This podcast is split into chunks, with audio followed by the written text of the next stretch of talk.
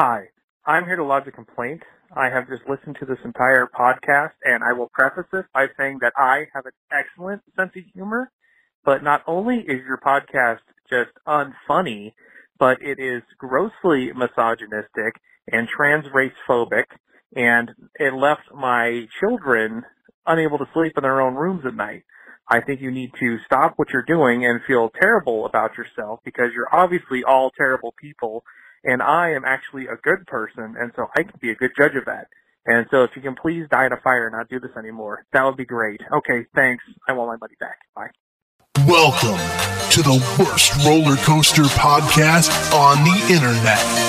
Now, let's join Ben and Zach as they tell you why your favorite coaster sucks. I'm Zach, and I'm breaking dry January for this podcast. I'm Ben, and I'm still on week two of wet January. And I'm Luke, and I travel the world riding roller coasters. Hell yeah, we got motherfucking Lukey94 in the house today.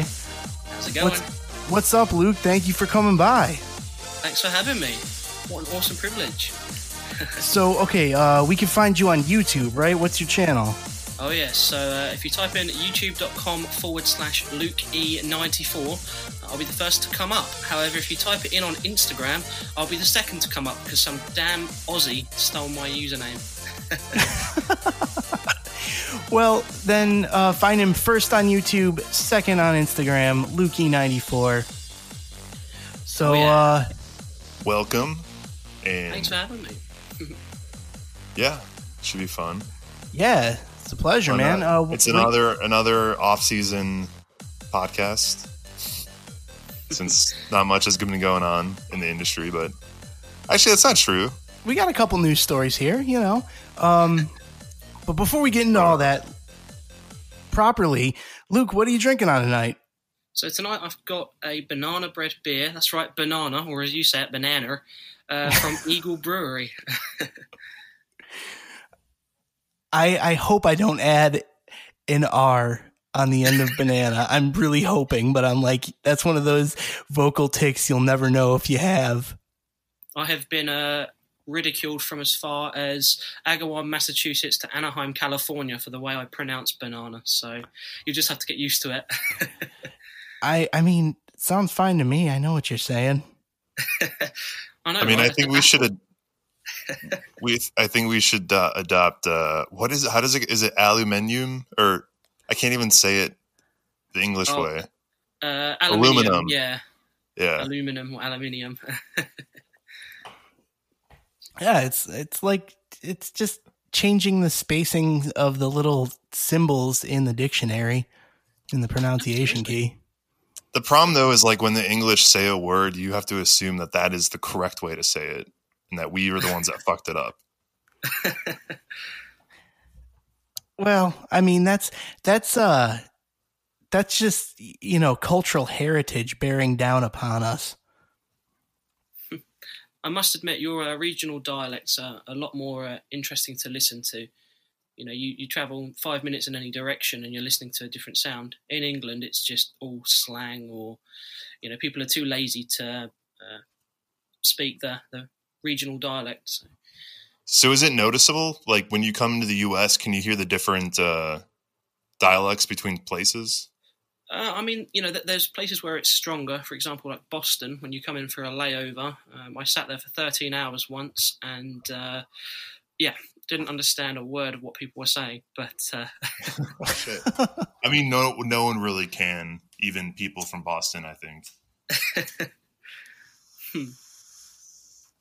But it's, Yeah. it's the same over in uh, the UK. If you uh, if you head uh, northerly, so if you cross in, say, from example, down from London up to uh, anywhere up near Liverpool or Manchester, um, and if you dare even go as far as Scotland, you'll be convinced that you're having a stroke halfway up.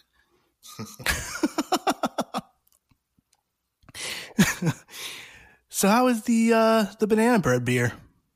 It's pretty good. Um, yeah, it's uh, it's pretty beery. Um, as you can tell, I'm more of a cider man myself, but uh, yeah, it's nice. Gets the job done, you know. I gotta ask then, coming from England, how do you like? Are there like any big U.S. beers you've had that you liked at all? Um, I mean, to be honest, some of the ones I grew up uh, around were very basic. For example, I'd drink like Coors Light and uh, Budweiser. Um, before Bud Light was a big thing, I would drink the original. I guess that's half the calories and twice the fun. So. for sure, for sure. Well, I mean, I my experience of drinking with anybody from England is limited to a couple trips to Amsterdam. Oh, nice. And those guys all went pretty fucking hard.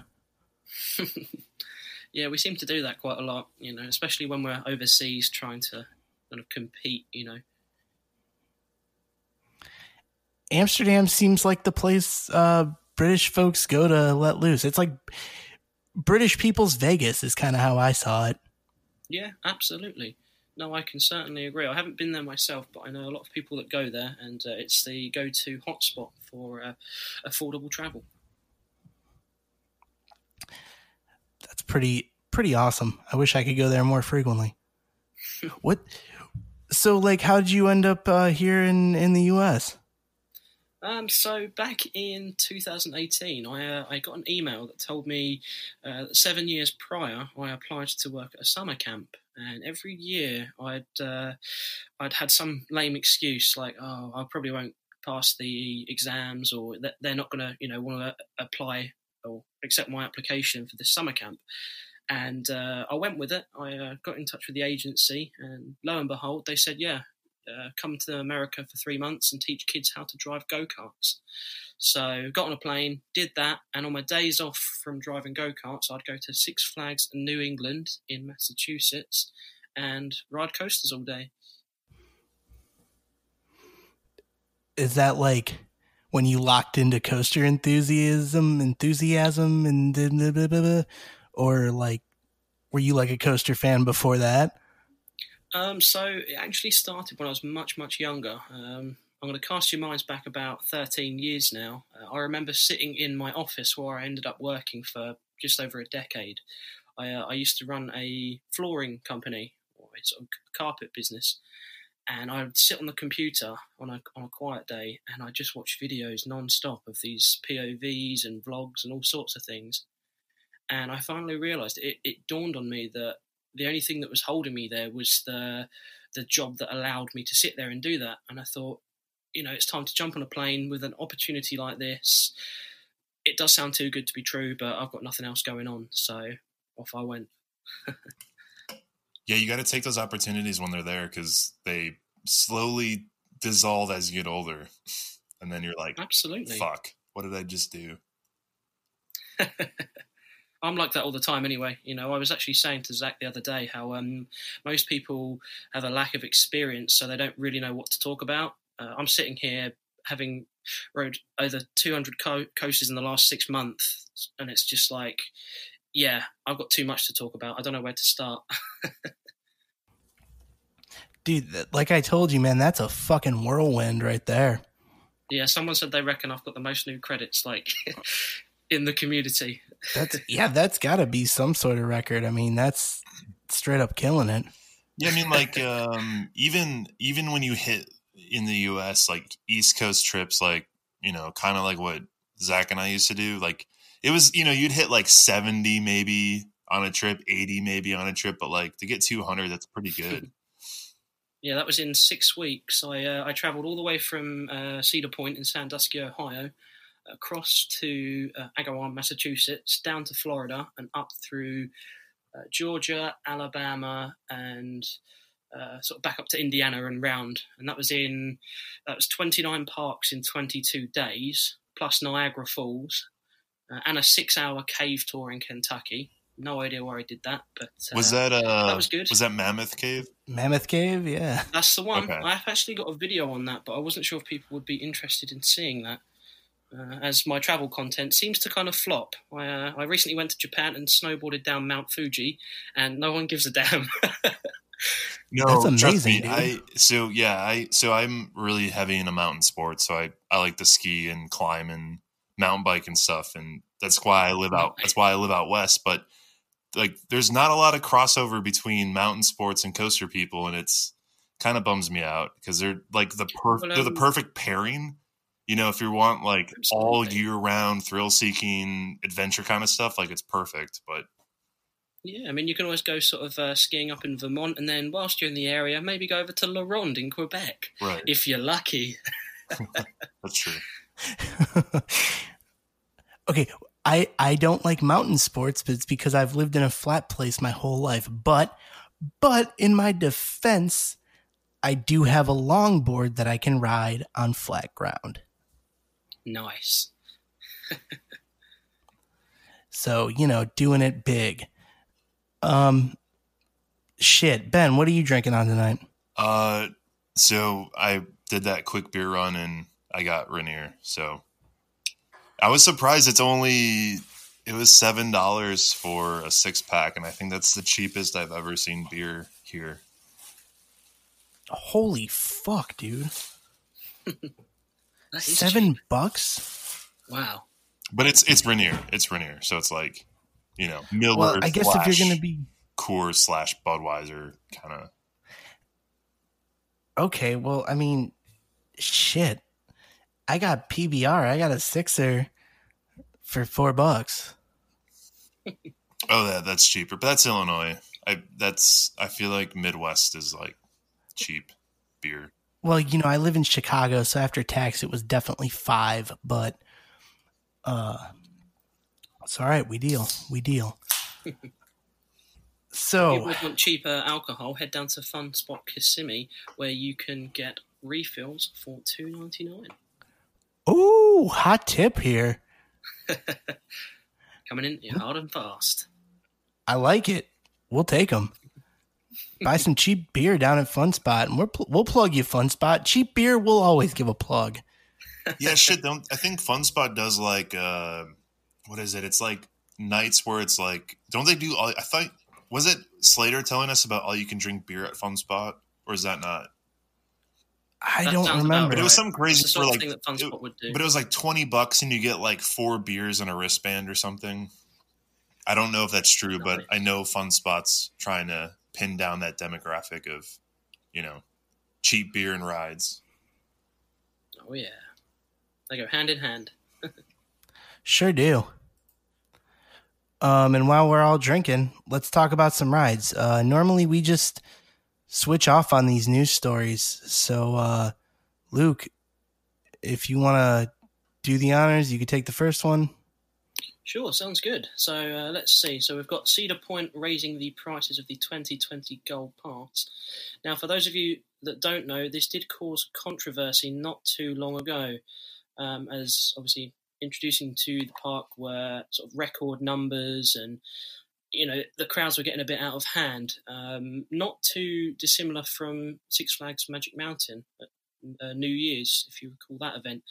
Uh, anyway, uh, moving back to Cedar Point here, uh, the park's uh, media team have posted that it seems they don't think that pass was the sole reason uh, that, that the increased park traffic was coming in. But we all know that's just them trying to cover their tracks, you know. no pun intended. Well, like, of course, it's Halloween, and you offer a season pass for all of the rest year, rest of the next year with parking and everything for a hundred bucks. It was weather too. Like it was nice weather. Perfect sunny, 60 degrees, not normal for Halloween weekends. So, yeah, Yeah. it's going to happen. I also think it's Now, probably right in saying- economic because um, you know, I think about theme parks back in what, 2007, 2008, more like 2007 where they were slammed. Like do you remember um like I remember closing day at Great America in 2007 was like one of the busiest days I've ever seen at Great America. So, and then the economy crashed the next year. So yeah. maybe a key indicator of the economy. That's crazy. But I mean, passes like that, they are, you know, a fantastic opportunity to get into the, uh, not only the activity of, you know, going around to all of these parks, but the problem is you're going to uh, open up the said opportunities to members of the public that, you know, they bring their friends and they tell their friends, and before you know it, it gets out of hand. But Um, I myself personally, right, this is going to sound incredibly bougie. That's a new word I've picked up lately. Uh, I've always gone for the platinum pass just because it allows you access to all of the parks, and it's not too much more uh, than the gold pass. So to be honest, uh, I would recommend that because if it's too busy at Cedar Point, drive a few hours southeast and head to Kings Island. Hey, I'm with that. And the Platinum Pass lets you pay monthly, which your boy takes advantage of. Hey. Absolutely. and if you do it right, you can hit both those parks in the right succession and have your Platinum Pass pay for itself on that one trip. There you go, and especially if you make your way to uh, from Cedar Point to Kings Island over to Holiday World and Kentucky Kingdom, and then back to Kings Island on the way back to Cedar Point. There you go. Sounds like I've already done that multiple times. that's because I have. I mean, that's a good loop. Yeah, I mean, it's kind of more like an L shape, but you know, it's uh, it depends how you want to do it. You can hit those parks in any any given order, but usually it makes sense to kind of have some sort of structure, especially with the parks opening hours as well. Um, are you going to be at Holiwood Nights? Perchance? So that is that is my goal. I'm actually trying to get back into the United States for that. Basically, I've been here since uh, let's see, I was here from June to September, and then I came back in November through to February. Uh, so depending on when this uh, video goes live, or podcast, I should say, goes live, um, hopefully I'll still be here in sunny old Florida. Otherwise, I'll be back in Scotland. Um, so to the 18% of our listeners that are female out there, um, Luke needs to marry someone for a green card.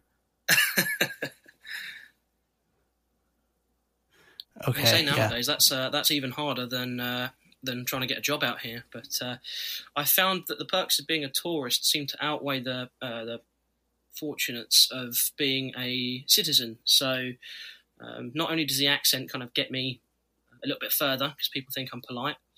Uh, not that they're wrong, but well, if you've seen me after a day of recording, yeah, you know what I'm talking about. oh yeah, of course. Anyone end of a long day, exhausted, especially if you're in the middle of like going anywhere for a longer period of time, like a week plus, like a, a coaster trip, like a longer one. Mm-hmm. The middle of that shit hits, and you're like, all right, I need to go 200 miles to get to the hotel. well, uh, one of my worst experiences on the uh, the aforementioned 22 day trip uh, was that morning. I think it was it was the beginning of July. We had gone from my friend Ross and I, who uh, I travelled with. We'd gone from Niagara Falls to Fantasy Island, utilising my um, fun uh, not fun spot pass. It was from uh, Indiana Beach. That pass is good at Fantasy Island. If you don't know. Um, oh, we'd wow. then gone to Seabreeze, and then we'd gone to Darien Lake uh, and stayed there until closing. So the, the day had been sort of 6 a.m. till 10 p.m. kind of ordeal. And um, after that, I'd got food poisoning, and we had a seven-hour drive to Quassy. Oh shit! And, uh, oh my! Yeah, we was only at Quassy for 20 minutes just to ride Wooden Warrior before heading to Lake Compounce in New England that day. So that was just basically one of the days, or kind of split over two days, of uh, a 22 consecutive day roller coaster tour. Holy shit! you know? Do you know what the food poisoning was from? Uh, I had some janky ass hot dog. Oh yeah, like it was trash, or as we say in England, it was bloody rubbish. was that in New York? Uh, so this was at Darien Lake. Ah, so says a lot, right? Six Flags. well, I'm just going to go ahead and say it from a Chicagoan. New York hot dogs are bad. Confirmed. or take it from a gay man. Just yeah, don't eat penis foods that or foods that look like penises. Keep the bed life and the the culinary life separate. Words to live by. All right. Uh, hey, Ben, you want the next one? Yeah, sure. So Deno's Wonder Wheel Park is planning an expansion. So um, I mean, they've they could- got the won- the Wonder use it. Wheel, so that's pretty much they're all going to be known for. What else? Don't they have a? They got a they got a kitty credit, right? They've got that wacky worm with the I rotating think so. turn- They did when I was the there. rotating turntable uh, wacky worm. Yeah, I think so. They they did when I was there because I definitely got that credit. Yeah, me. Um, Oh yeah. but I mean, shoot, Zamperla opened that park Yeah. there, which is operating the Cyclone now apparently. So maybe it's in better shape. Now, according to this article, it says that um, it's approximately going to be double the size with the expansion. Am I right in saying that it's the same Coney Island that is home to Thunderbolt and Cyclone? Yes, sir. Fantastic. I must admit um, that the Thunderbolt there was actually a fantastic ride, and dare I say it, I enjoyed that more than Cyclone. Just for what it was, you know, having not known what the ride was until I got Yeah. there, So uh, I was. Very I mean, like, what was the like? Was it good as it just it had like forces and stuff, or like what? What did you like about it?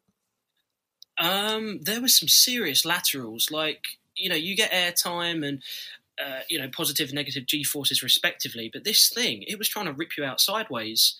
Now it was kind of like the restraints were not too dissimilar of uh, of Thigh Crush or Sky Rush at Hershey Park. But um, obviously with a few minor changes, but it did this thing where it would staple you in, and then you'd still feel like you could fall out sideways at any moment. Nice. It, that ride looks so weird too because it's three across. Um, Yeah, it's um, it is bizarre. Um, in fact, one of the other things I did recently that wasn't coaster related was I went to a festival called Burning Man in the Nevada Mhm. desert, and that's known to having you know art pieces and you know kind of very ratchet things kind of that you can either ride on or experience or even just bear witness to and this ride felt like it would have belonged right at burning man nice. Are you um? So speaking of Burning Man and rides, are you familiar with the uh, the Zipper Carnival ride? The zipper carnival ride is that the one that kind of like it looks sort of like a ferris wheel but more like a hot dog Yeah, shape? and you, you're, you're in like little janky little cages and I Yeah. know the ones. So at Burning Man, I think it was the first Burning Man ever. Um, they actually built this 30 foot roller coaster, which was a giant U. Um, and then they reused a zipper car. And so what it, you would do is you'd get li- you get lifted vertically in this U shaped track, and then you'd free fall down, go rock back and forth through the U, and then you'd spin like fucking crazy. Um, I'm having PTSD from Time Warp at Canada's Wonderland. That's a fucking credit. oh yeah, yeah. And the I waited an hour and a half for that. Yeah, and the crazy thing about I it don't too is like some people when they rode it, the cage would be upside down at the bottom of the U, you know, like the at the first drop. So it's probably some crazy, uh crazy negative G's and yeah, it looked awesome. I have no idea. I can't find any information on it. I can't find the video again. Um, I'll have to ask Aaron, our buddy Aaron, because I bet he knows. Well, uh, yeah. Fun fact regarding Burning Man: the actual uh, festival takes place uh, from a quote-unquote city you can see from space, which only exists for 11 days, and that's uh, called Black Rock City in the Nevada desert. However, the original one actually debuted at Baker Beach in San Francisco, right by the Golden Gate Bridge. So maybe that might help you pinpoint it geographically Okay, if that was where it was uh, located. it's a good idea. Interesting. I uh, learned that on my tours of the world back in 2018.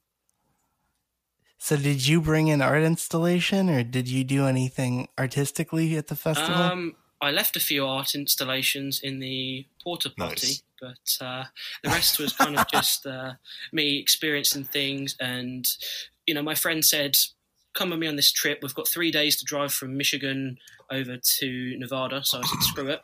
What better way to embrace America rather than just visiting amusement parks by stopping off at national parks as well? So we checked off Bryce Canyon, uh, Zion in the same day, I think. Um, and then, yeah, we headed over to Nevada, which is pretty sweet. Dude, that's awesome. um, shit. I had a question and then I forgot it because I've been doing dry January and now I'm on my second beer. That's cool. So our good a good friend of ours started going about 10 years ago and it's there's definitely differences in opinions and people thinking it's, you know, it's been ruined and it's like whitewashed and the whole origins of it are gone and all that shit, but I, I guess I haven't been, so I, it's always interesting to hear, you know, people who go in today's sake because it's I mean, I'm sure it's still a good time. Well, I mean, I met people from all over the world, and you know, it's fantastic because I ended up actually staying with a, fa- uh, a family in San Jose, 15 minutes from California's Great America, just because I happened to be out and about one night and they spotted me, and uh, yeah, we Oh, started wow. talking about how we'd both rode El Toro, how we'd both, you know, traveled around and rode coasters. And before you know it, I spent uh, Christmas in Michigan, uh, New Year's in San Francisco slash San Jose. Uh, a bit of a blur. I'd had too many uh, drinks to remember. And uh, yeah, before you know it, I was turning 25 at Six Flags Magic Mountain. All right. that- that's all documented all over my YouTube. So anyone listening, you can check that out. YouTube.com slash Lukey94. And uh, that's right where the Burning Man video is as well. So, although that was from a while ago, so be warned, that was filmed on an iPhone 5S. Man, you should take all of your footage and make one documentary. How to put off getting a real job. the Chronicles of Lukey94. That's basically what I've been doing for the last two years. But you never know. If this picks up, Yeah, but- my adventures from I mean, all over. if you edited your vlogs the right way, you could have a feature length, dude. That'd be dope. Yeah, absolutely. I could do with an editor on hand. Like at the moment, my recording schedule is, um, well, for me, the coaster season is just beginning. So uh, if you want to see what I did last summer over the last six months, uh, be prepared to experience videos from Japan, America, Canada. I was there for 12 hours with the Coaster Idiots. Um, and then I came back, and yeah, basically, you know, the, the pitfalls of recording is it takes just as long to edit. But uh, that does mean, whilst you guys have got no parks to attend, you can sit back and uh, relive the summer with me. Yes, watch Luke's video and listen to plenty of roller coaster podcasts. Oh, yes, the inane ramblings of a kooky British man. Oh shit! All right. Uh, Busch Gardens Tampa filed plans for a possible new ride. Wow. That's That's right. the funny thing is every time they announce a new coaster, it's just going to be like not surprising. We're losing track. Well, do you Yeah. remember they recently did a thing? I think it was last year, possibly 2018, where they were releasing height marker balloons up by SheiKra, and everyone was convinced it would be a multi-launch giga coaster that would utilise the terrain. Um, it sounds more like uh, Busch Gardens Williamsburg had a similar idea, um, minus the giga aspect, with uh, Pantheon. I mean, I've been hearing things about uh, Williamsburg too. There's some rumors that there's plans for a ride there. That park is fantastic. It really is like the budget version of uh, Dollywood. You know, I would say as well as Silver Dollar City, but that park in itself is it's an experience. You know, Dollywood is fantastic, but it's a little bit more relatable to some of these other parks. Whereas Silver Dollar City, you go for the tours, uh, the scenery, and the food, not to be missed. So, but coming back to Busch Gardens Tampa, I do believe they mentioned uh, the possibility of a screaming swing, which would be awesome. Oh yeah, that would be that. Uh, that would fit that park really well. Absolutely. You'll have to bear with me sometimes, by the way. It might sound like I go off on a tangent, but I'm basically just reliving the past few months of uh, going around. So, one minute I'm talking about uh, Carowinds, the next minute I'm talking about Nagashima Spa Land. So, Dude, no, that's fucking amazing. I mean, that's pretty much how like 05 through 09 was for me. that's awesome, man. I mean, like I say, this has been something that I've been doing for almost two years now. And uh, the reception that I've got from people all over the globe is it's truly humbling. You know, from going on the radio uh, to the entirety of Great Britain to having people in Indonesia message me, you know, it's it's bizarre. You, you don't realise the the severe magnitude of of your reach until people actually start getting in touch. Well, it's uh I know the coaster the coaster world is a fun community generally. Absolutely. Yeah, and like it's and the thing too is like as long as you don't get involved with the wrong people, like it's a great time and most people are cool. And then there's just that other percentage of people that just kind of suck. Yeah, I mean it's it's the same as any kind of profession. You know, for every nine good people you meet, there's always going to be one uh, bad egg, as they say. I'm not sure if that's an American expression, but uh, yeah, I do like my eggs, but I have had some shit ones in my life. So, Well, have you met? Oh, uh, have you I'll met? drink to that. Have you met Rob Alvey? uh, so I know that's going to come up later on in the podcast. But if you're happy for me to kind of uh, use a fast pass to get to that now, Absolutely. Um, I I do have a little story. Now it's short and sweet, and it's plugging my most recent video of Nagashima Spa Land. Um, when I rode that back in May, where this video takes place, um, I did actually get a rain ride on Hakugei. You know, I was one of the first enthusiasts to kind of ride that in the community. You know, one of the smaller channels, um, and I got a rain ride. It was awesome, but my GoPro didn't want to record, and it really annoyed me because halfway up the lift hill, uh, the video wasn't recording, but the audio was. Uh, so I got off soon to realise that, you know, what would have been a viral smash hit, according to Rob Alvey in Theme Park Review, uh, yeah, he's now got credit for. So, but uh, as we all know, even if I had submitted the footage to him, he would have co-ownership. So, oh yeah, thanks, Rob.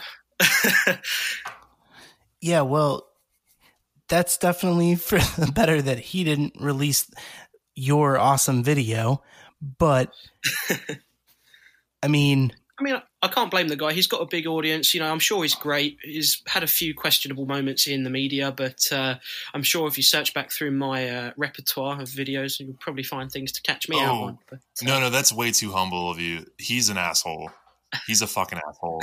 He has he has like twenty years of bullshit in an entire industry that he's fucked over. So I remember the Starbucks incident during the recent uh, increment weather, as Busch Gardens would call it, uh, the hurricane that was coming into Florida not too long ago. And uh, yeah, that caused a bit of controversy on uh, Twitter. For those of you that don't know, Rob was demanding he wanted a Starbucks and was annoyed that people had evacuated to seek shelter with their families. But, um, there you go. Things we do for a pumpkin spice latte. well, I'm going to refer you and our listeners also to our previous two episodes with Don Garrison and Tommy Faircloth for some real good Rob stories. Oh yeah, absolutely. Yeah, make sure you guys listening, you check out the uh, the back catalogue here at Your Coaster Sucks. Uh, you heard it first from me here, Luke E94. Oh, absolutely. Thank you for the plug, man. Shameless plug, or as I call them, pride plugs. those are something Um, different. so, Hashtag watch my shit. oh yeah, I probably shouldn't call it pride plugs. Yeah, I'll come up with something more. yeah, unless there's going to be a rainbow flag emoji afterwards. What about hashtag proud plug? Or is that a bit basic? That well, sounds kind of like the a, problem in the uh, U.S. is that "proud" is a very like kind of sketchy word nowadays because it's associated with like really. Proud Boys and lots of political movements. So yeah, proud's kind of a touchy word. That's funny you mentioned that. I actually, um, I was telling someone what I do uh, the other day down here in Florida, and he was uh, an elderly gentleman, you know, late forties, early fifties, perhaps, and he said that uh, I had offended him by calling him dude. Now, I have this thing where I say, "Hey, dude. Hey, buddy. How's it going?" You know, just to kind of uh, make sure I don't forget someone's name. And you know, I had no idea that dude was a derogative word. You know, I still don't know to this day what it means, Wait. other than like how. Well, you said old man, right? yeah, well- you know, sort of a bit more kind of mature. Like uh, then you just got to reply with like, "Okay, boomer," and then you're good. Do you guys have any idea what it could have meant that was in, insensitive? You know, as a child back in school, I heard that it meant camel's foreskin, but nah, I don't know if that's yeah, true. it, it means that guy is an asshole. yeah, pretty much. really? Yeah. Huh. It's not. It's not derogatory. Like you're good. No, like saying "Hey, dude" is the same as saying "What's up." Ah. So it's kind of like a colloquial term, like just like meant to be informative.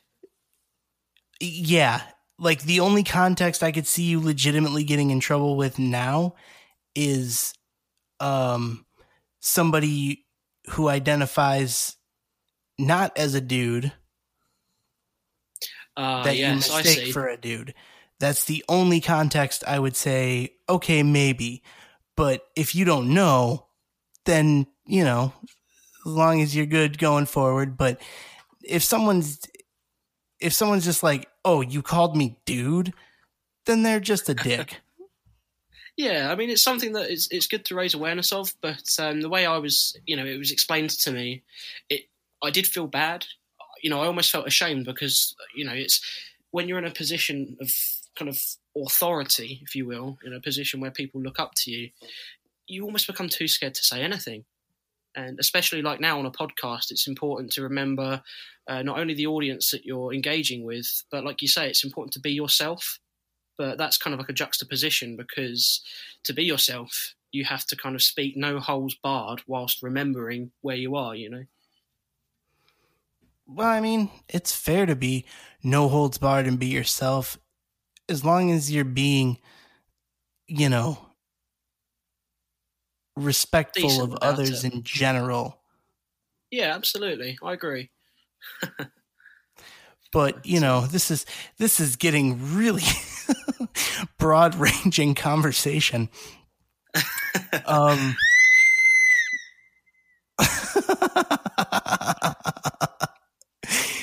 So uh next one's on you, man.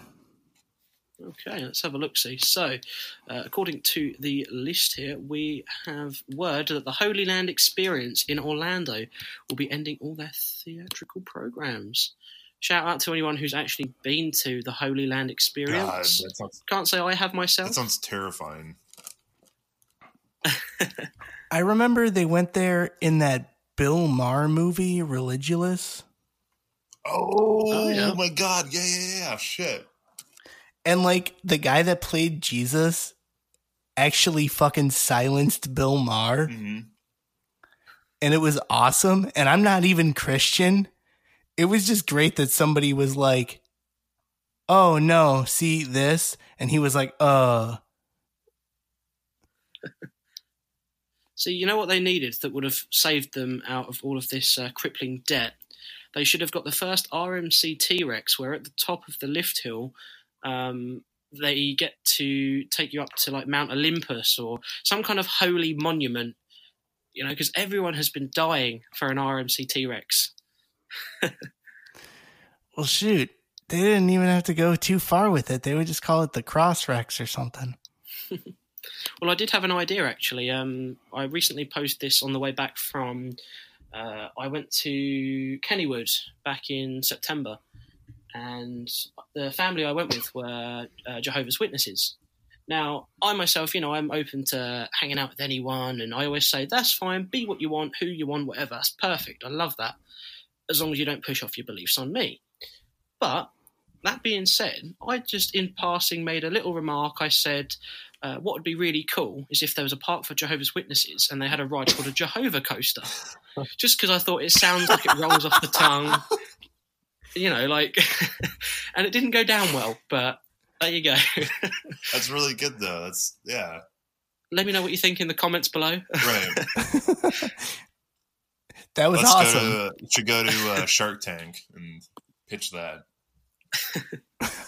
There you go. yeah, there. there's there's the T Rex, the Jehovah coaster. and then you can say, I would show you pictures, but nobody's seen what it looks like. We're just gonna go door to door telling people about the Jehovah coaster. But there you go. So I'm sorry if that was on the nose, anyone. Uh, if you are uh, Jehovah's Witness, then fantastic, awesome. Uh, the people that I've met were fantastic, and I actually stayed with them for well over a month and a half. So uh, shout out to my host family. well, that's cool. There. I mean, I'm not gonna I'm not gonna really trash anybody too bad. Shit, how bad did we get Mormons when Don was on, huh? Oh yeah, that was good. But I mean, they're Mormons. It's like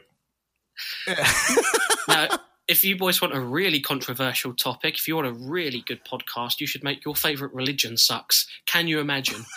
wow. oh shit. Okay. Well, and today Good we're joined God, by I the Pope. think- Uh, which one are you? I think you have just uh, won the award for best soundbite on this show ever. awesome. Uh, somebody please isolate that and send it to us. That's going to come back to bite me in the butt. Hmm. Uh, just wait till we have our new intro with all the sound bites in it. There you go. You heard it first here, folks. But uh, I do like to keep my content family friendly. But what with uh, this new COPPA scheme that's uh, taken place over on YouTube, uh, whether it affects podcasts yet or not, I don't know. But uh, I always say my content isn't for children, but people of all ages, ethnicities, religions, and orientations. It's all for you. So uh, yeah, welcome, welcome, and uh, enjoy. Yeah, that whole YouTube thing is really fucked up. it's pretty crazy. But uh, I'm at that sort of point where it's kind of the perpetual grind, and you know, the more work you put in, the you know, the more return on investment you'll gain. Because at this point, you know, I'm kind of putting money into it um, just because I love doing it. You know, everyone I've met so far has been awesome, and you know, you get opportunities like to meet guys like yourselves, and it's great. You know, all for this shared passion of uh, amusement parks. Yeah, because we're all nerds. I have been called that quite a lot. Uh, that's that's that is why we are all here on a podcast. Oh yeah. oh shit. Um, hey Ben, next one's on you, man. Oh shit! I, I this makes me a little nervous. All right, so uh, SeaWorld is suing former park president of SeaWorld San Antonio for jumping ship to Dollywood. I didn't know that companies could do this, and this is now making me question my career move. Um, but I mean, some would say it's like a, a positive step, you know, going from SeaWorld to Dollywood because there's that that air of sophistication. You know, to go to Dollywood, you've got to have all of this money, and you know, you really get an experience. Yeah, you gotta but at the same time, I see it as a lateral move because nowadays SeaWorld, you know, those kind of parks, they are bringing in some world class coasters. Ben, we can talk off mic about oh yeah, I wasn't going to talk about that um, on here, but yeah, yeah, yeah. We can talk off mic about that. But anyway, um, yeah, I'm, I'm like, I think I, I don't know if that's a lateral move, but I also think that that's really indicative of where SeaWorld is at as a company Oh, yeah. currently. Yeah. I I mean I, I really don't blame anybody for you know, you don't owe the company you work for shit. Doesn't matter if you're president or not. I, I believe that you should be free to jump whenever the hell you want and I don't know. Yeah, I mean they could have left on positive terms. You know, to coin coin it as jumping ship, it almost implies that SeaWorld was kind of going down. Right, right. But uh, I think a lot of moves nowadays in the industry, it's kind of like you know these parks they're in hot water and troubled times, and it really shows on your loyalty if you're going to stick it out or if you do, as they say, jump ship. Mhm. But, But um, when you're given an opportunity to, to do that, I, I say embrace it. If if the terms are right and you leave on good terms, then what's not? Well, not to mention, like, I mean, the amusement industry is super small. So, you know, Mhm. moving parks, like, isn't even probably even that big of a move. And I don't know, like, it's not like I can't imagine these companies paying that much initially. So, if like you're getting, you know, if you're sti- like, if you're sticking with SeaWorld and you're un- un- unhappy because they were going down, and Dollywood's like, yeah, we'll give you a raise and you can come with us, have a stable job. Like, why not? Absolutely. I mean, you know, to go from one kind of legendary park, if you will, to another is fantastic. You know, what with uh, slightly off topic, but relative here, was the McDonald's scandal about one of the CEOs. You know, he was told that he couldn't uh, work for another rival company for over a year because of insider secrets. So whether that's the controversy that's kind of got him in trouble or not is debatable. But, But, yeah, um, and a lot of times what they do is they assess like um you know like what value your insider secrets have to a different company. I can't imagine that SeaWorld has that many like industry secrets that they're trying to keep from a park like Dollywood because they're not even in the same league. They're not in the same industry or in the same territory. Well, maybe. Yeah. I don't know. I guess it's that could be debatable, but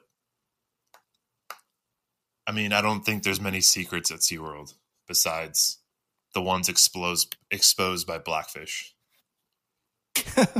How to capture whales. uh, the, the only secret that I know of, right. the only secret that I know of at SeaWorld is uh, well, at the Orlando resort is uh, Icebreaker because you can't see anything of that ride with those current fences up unless you find a good angle or you know unless you've got a super telephoto lens. You know, so mad respect to how they've crammed that ride in, but at the moment it's uh, it's a bit of an eyesore. So uh, give it a few months and uh, come ride it for yourselves.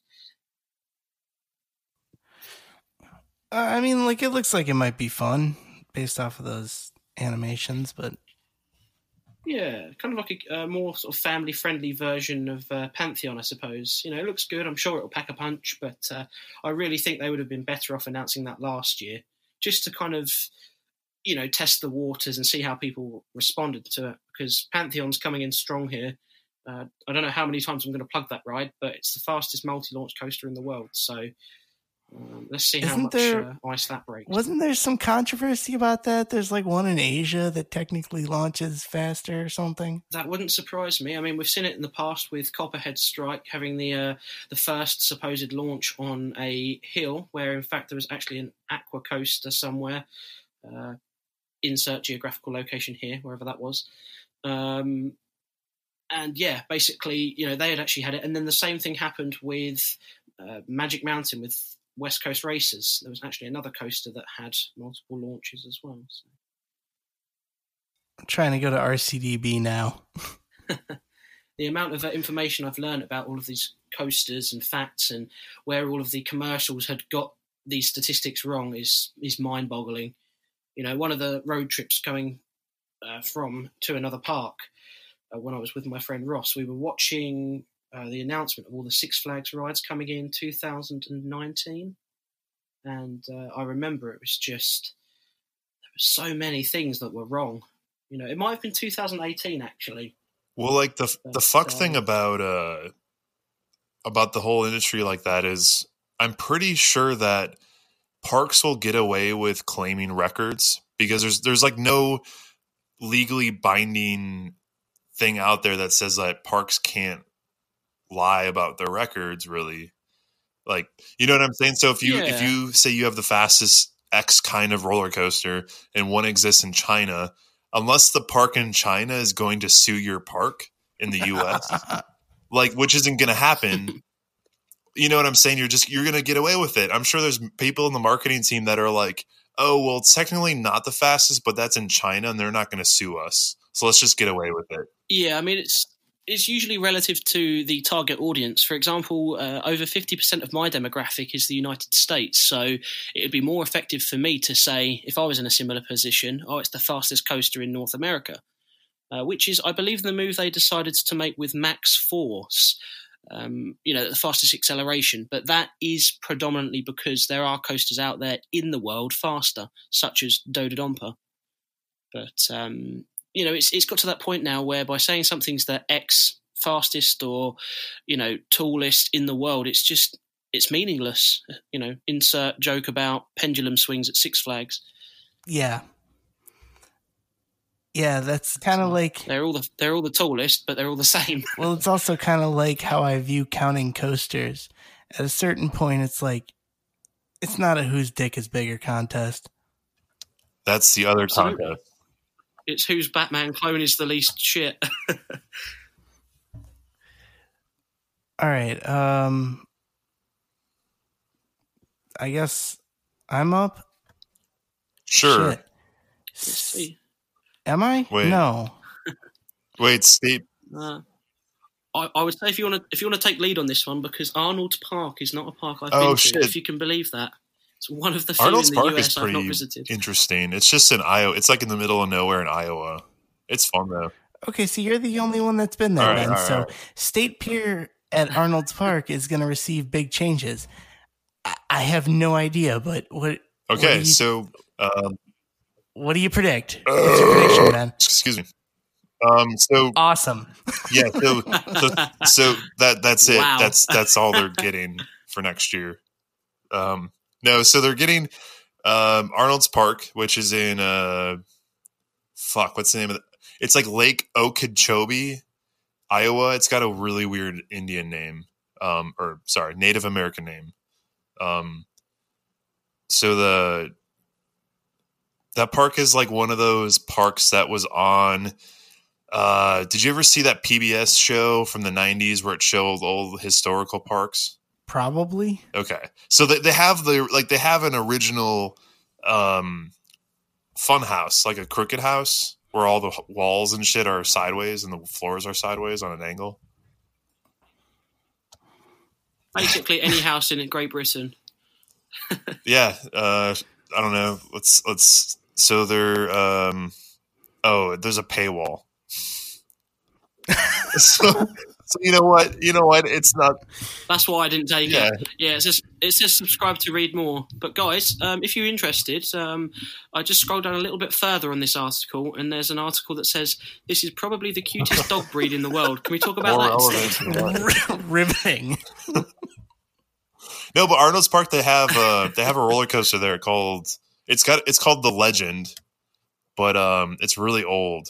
Like I want to say it's from the twenties, and they just did a giant refurb on it. Um, I believe it was this past season, so that's Oh, kind of awesome. cool. Wow. And then did they relocate it to Holiday World in Indiana? Oh wow, I can't spell legend. Oh, there we go. Holy shit! They rebuilt like half of the roller coaster. I'm looking at it on RCDB right now, and it's like a lot of it's got brand new wood. That's actually really cool. So it's a fun it's a fun ride. It's got like three or four um, ejector moments. So All right, right on. Wow. Speaking of uh, of rebuilds, if you guys want another fun fact coming at you live from Lukey ninety four, um, check out the uh, changes they made to Rattler at Six Flags Fiesta Texas in nineteen ninety eight.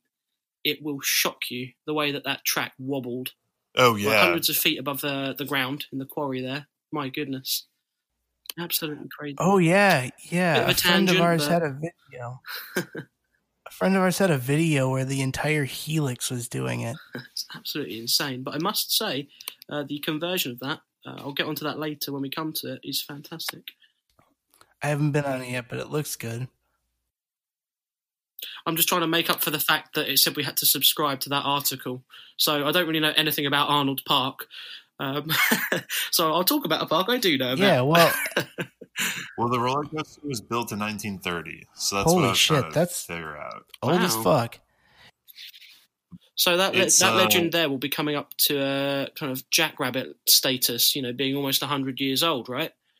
Yeah, it was a it's a John Miller coaster too. So I'm more of a John Mayer man. Interesting. John Miller original, huh? What kind of trains does it run? um six seater PTCs with buzz bars. Oh, snap.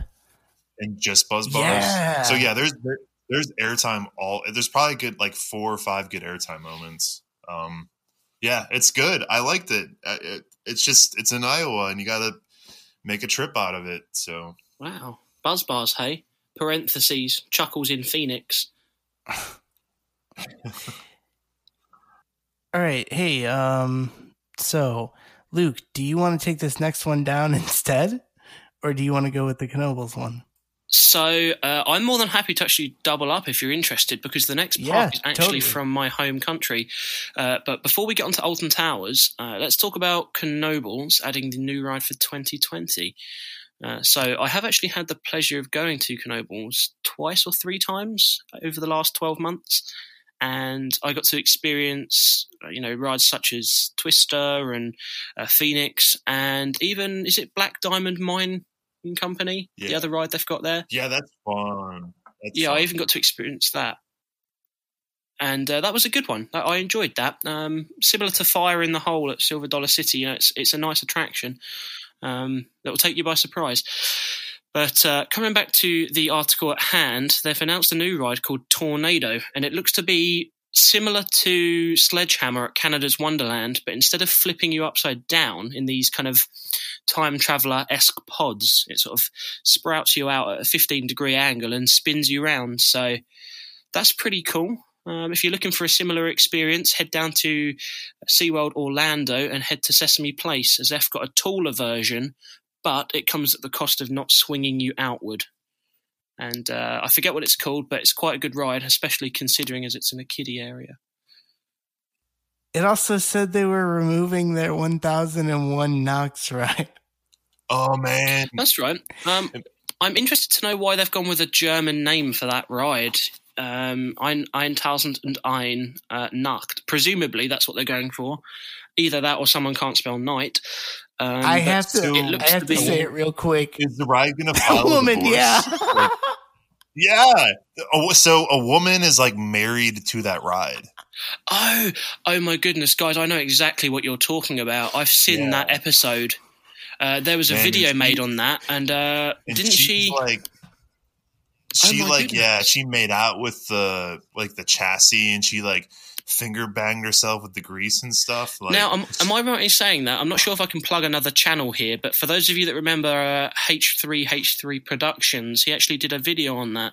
Uh, I think it was called yeah. "Woman in Love with a Fairground Ride." Wow, Yeah, I never knew that was the ride. Wow, that's insane. I wouldn't be surprised if they donated it to her, or there was some kind of clause where, because she loved it so much, that yeah, she got a green card and married the thing. I don't know. it's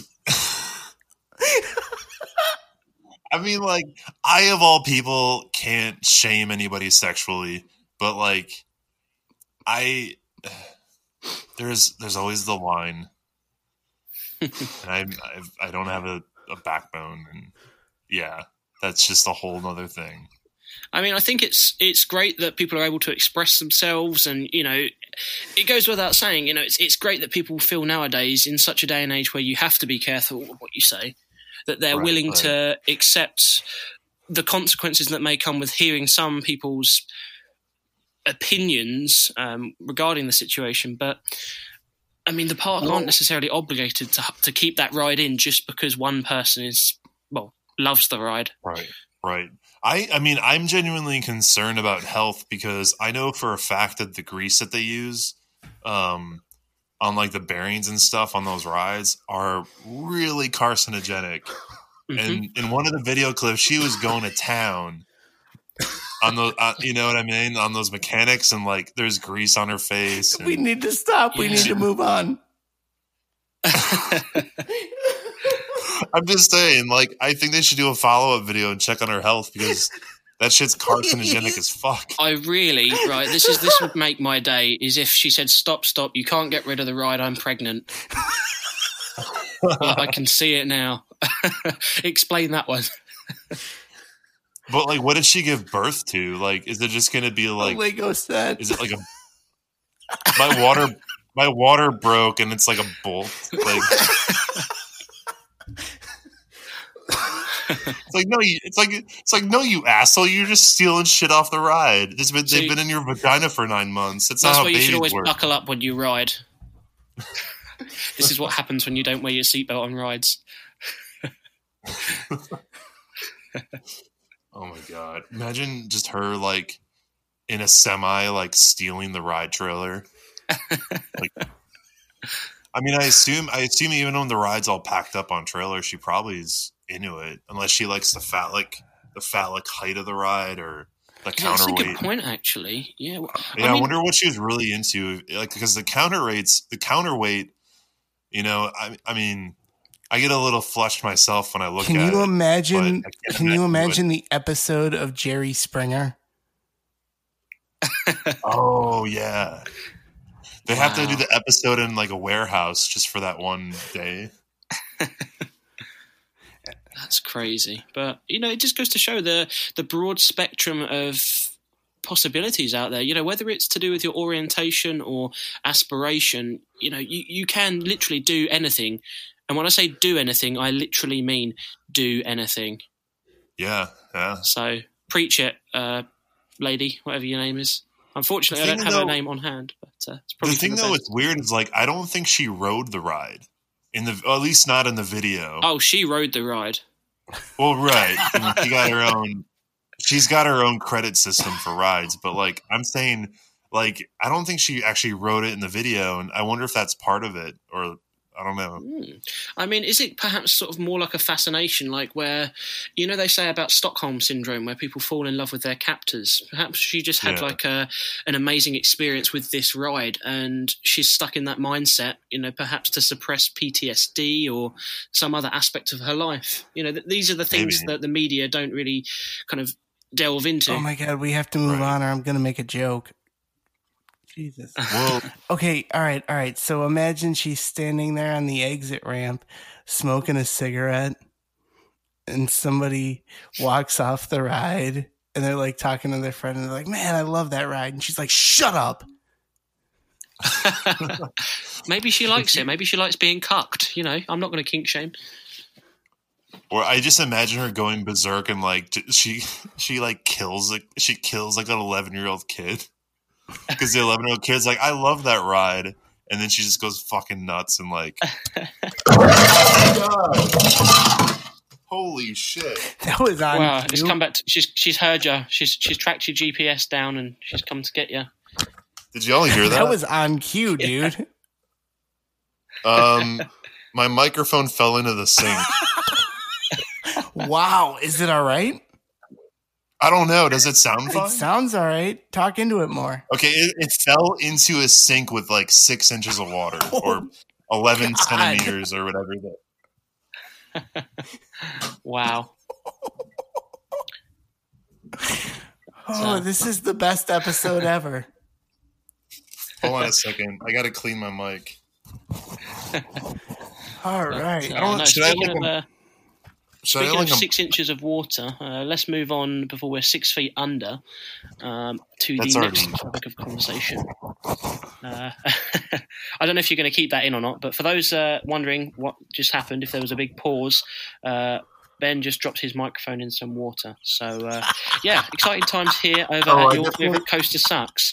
I definitely think we got that. I definitely, that definitely recorded.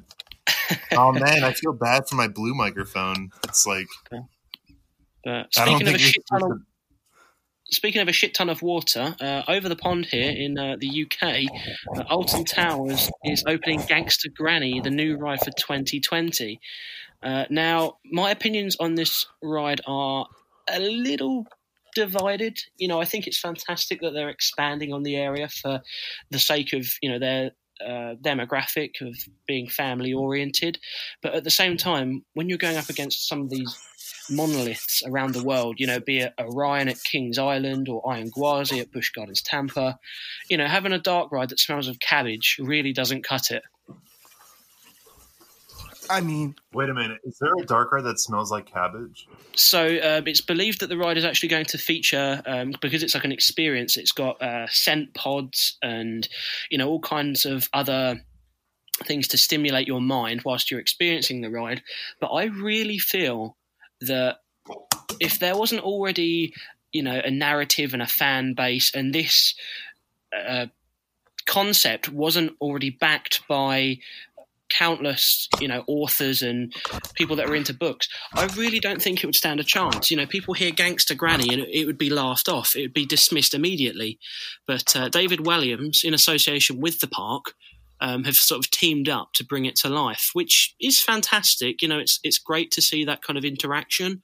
But at the same time, it it just makes me laugh. You know, if you pass that off to any other park in the world, I really don't think that anyone would take on a ride like that. I mean, I think it's I think it's smart marketing because um I don't know. This generation is all about ironic shit. yeah, I So, Yeah. I'd never heard of Gangsta Granny, and honestly, I don't care because that sounds amazing regardless. so Gangster Granny, at least from what I understand, there's a there's like a YouTube channel or an Instagram, like it's it's a social media thing where this guy and his grandma make videos. Um, Huh. at least I don't know if it's the same thing, but at least I think it I think it's in the U.S. though. So it's well, this uh, like Gangsta Granny back in the UK uh, is based on, I think it's an, a novel or a series that's uh, been adapted in the past and now has sort of reached this pivotal state or this pivotal status uh, Okay. to the point where it's going to be addressed to a larger audience. And I think that comes with pros and cons. You know, people might say, "Oh, you know, I wish I heard about this sooner," but then you get people on the other side of the fence that wish they'd never heard of it at all.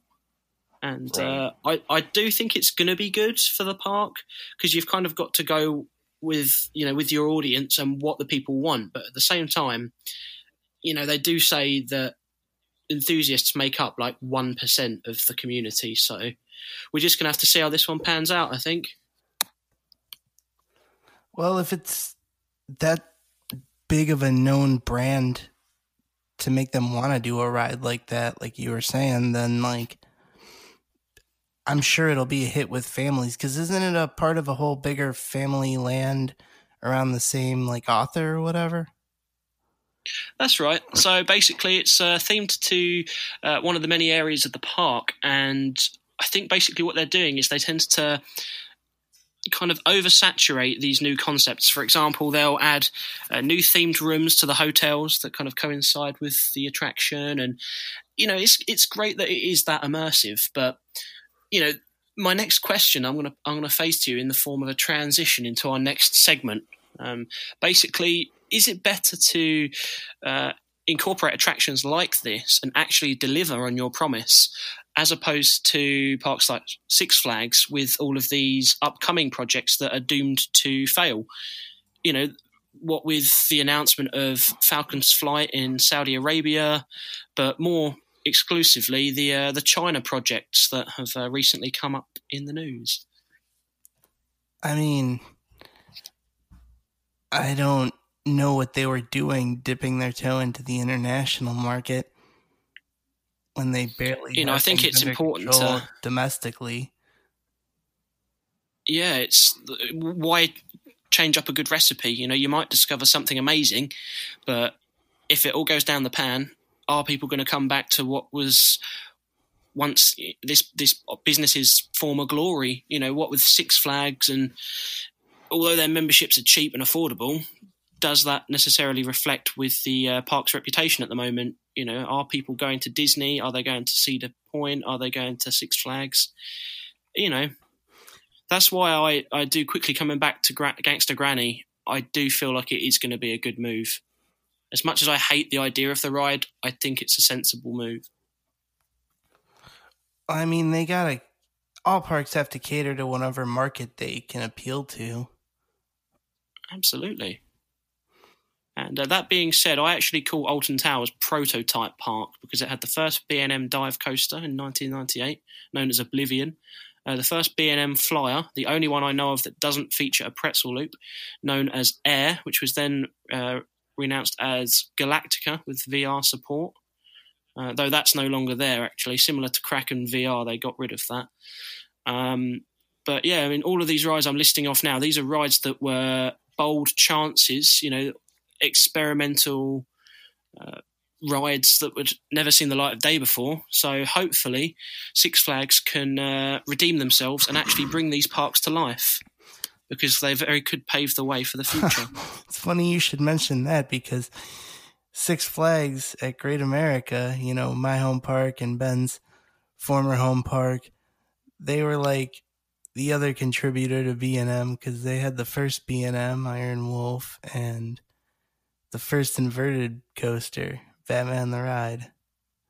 wow. So like, I think I'd heard that about the Batman ride there being the original. Well, Yeah, isn't But having done them all, you know, There's a few proto- other fro- prototypes, right? Like, um, wasn't wait? You said okay. So obviously, Batman the Ride, Iron Wolf, Raging Bull technically was a prototype, right? that was the first of its kind, I believe, with uh, with like the staggered drop. If no, I'm I think that Apollo's correctly. Chariot opened first. Oh, Oh yes, was that 1999? Yeah, they opened the same year, but I think Apollo's Chariot, of course, because Six Flags, Apollo's Chariot opened first. okay. And then X Flight We all, was we all remember opening day. no X Flight wasn't first either. No, that the first one was in Italy. Yeah, First B&M Wing Coaster. Well, uh, the uh, Goliath at Six Flags Great America. Am I right in saying that was the first RMC that utilized Topper track? Nope, that was uh, Outlaw Run at Silver Dollar City. Wow. I'm sure there was something about Goliath that was uh, that was memorable because I remember seeing it and it was like all curved wood. Well, they had the first like was- stall, oh, that might be what it And was. it's like- yeah. and that stall's Either way, that it's- stall's like a feature part of that ride. ride. and it's like eighty percent steel. So Yeah, that's, that's we'll get we'll get to that later. We'll get to that. Um, yeah, but Six Flags stock took a huge dive uh, to the point where I'm like, would it be worth it to buy some right now? Well, I- I'm tempted to tell them the uh, the eighty dollar refund I've been waiting for for over a year now can go into their stocks. Like that would be no problem. They could just put it right in, and I'd happily sit on that.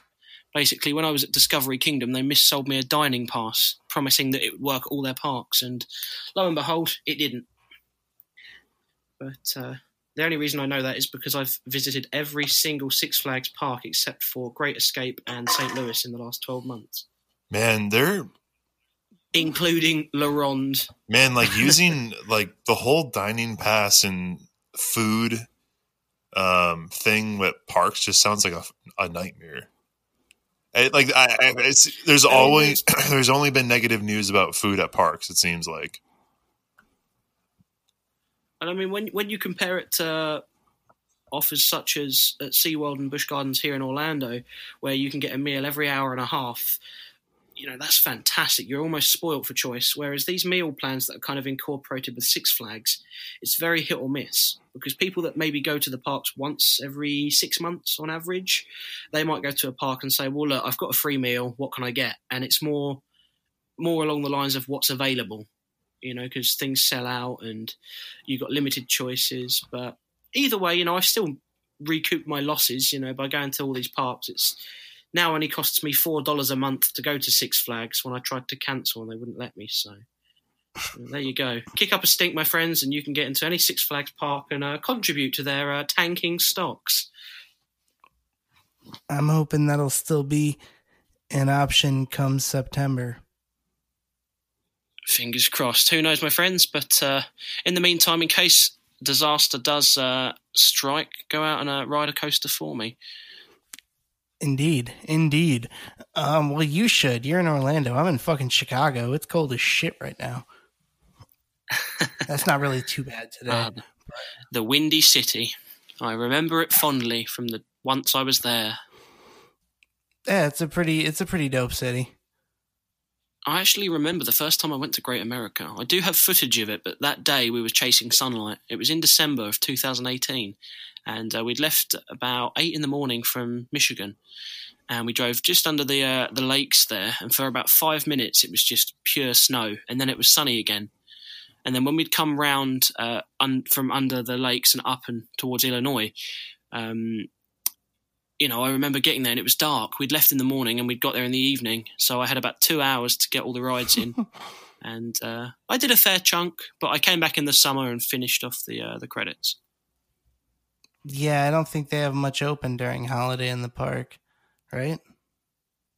Yeah, it's a bit of a tough one because, you know, if you're going all that way, for someone that doesn't live in the area, you ideally want to get as many of the credits in as possible. Well, But, yeah, of um, course. It's kind of a toss up. So either you go when the crowds go and get the credits, or you go at winter at the risk of not having all the rides accessible. I've heard it gets pretty crowded during that event too. Yeah, it's know. when I was there. Yeah, I this gone. December when I went, it was the day after Christmas, and every roller coaster had about an hour and a half wait. Um, but it was also like Wow. really slow operations. Um, so V two took me like an hour, and it was a five train wait. Um, so Crazy. but it was like yeah, V two, Batman, Raging Bull, Hang, whatever, Hangover, Dark Knight. I think that was it. X Flight maybe. Huh. Yeah, I think it's it's luck of the draw with that part. To be honest, you know, I, I love the part myself, and I have been looking to release a video on it, as I hear it's uh, it's quite sought after. You know, I've got all the footage. Whether I got enough, I don't know, but um, it is a park you have to experience on a good day.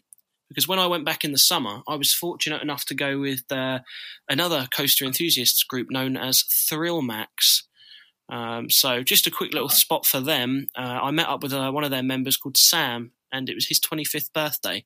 And as a result, I made sure we got on all the rides together, and uh, it was good.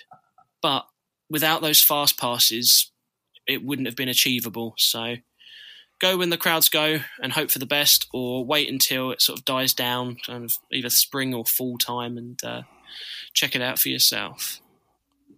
Yeah, I'm trying to picture going there as someone who needs all the credits and I think probably your assessment is spot on.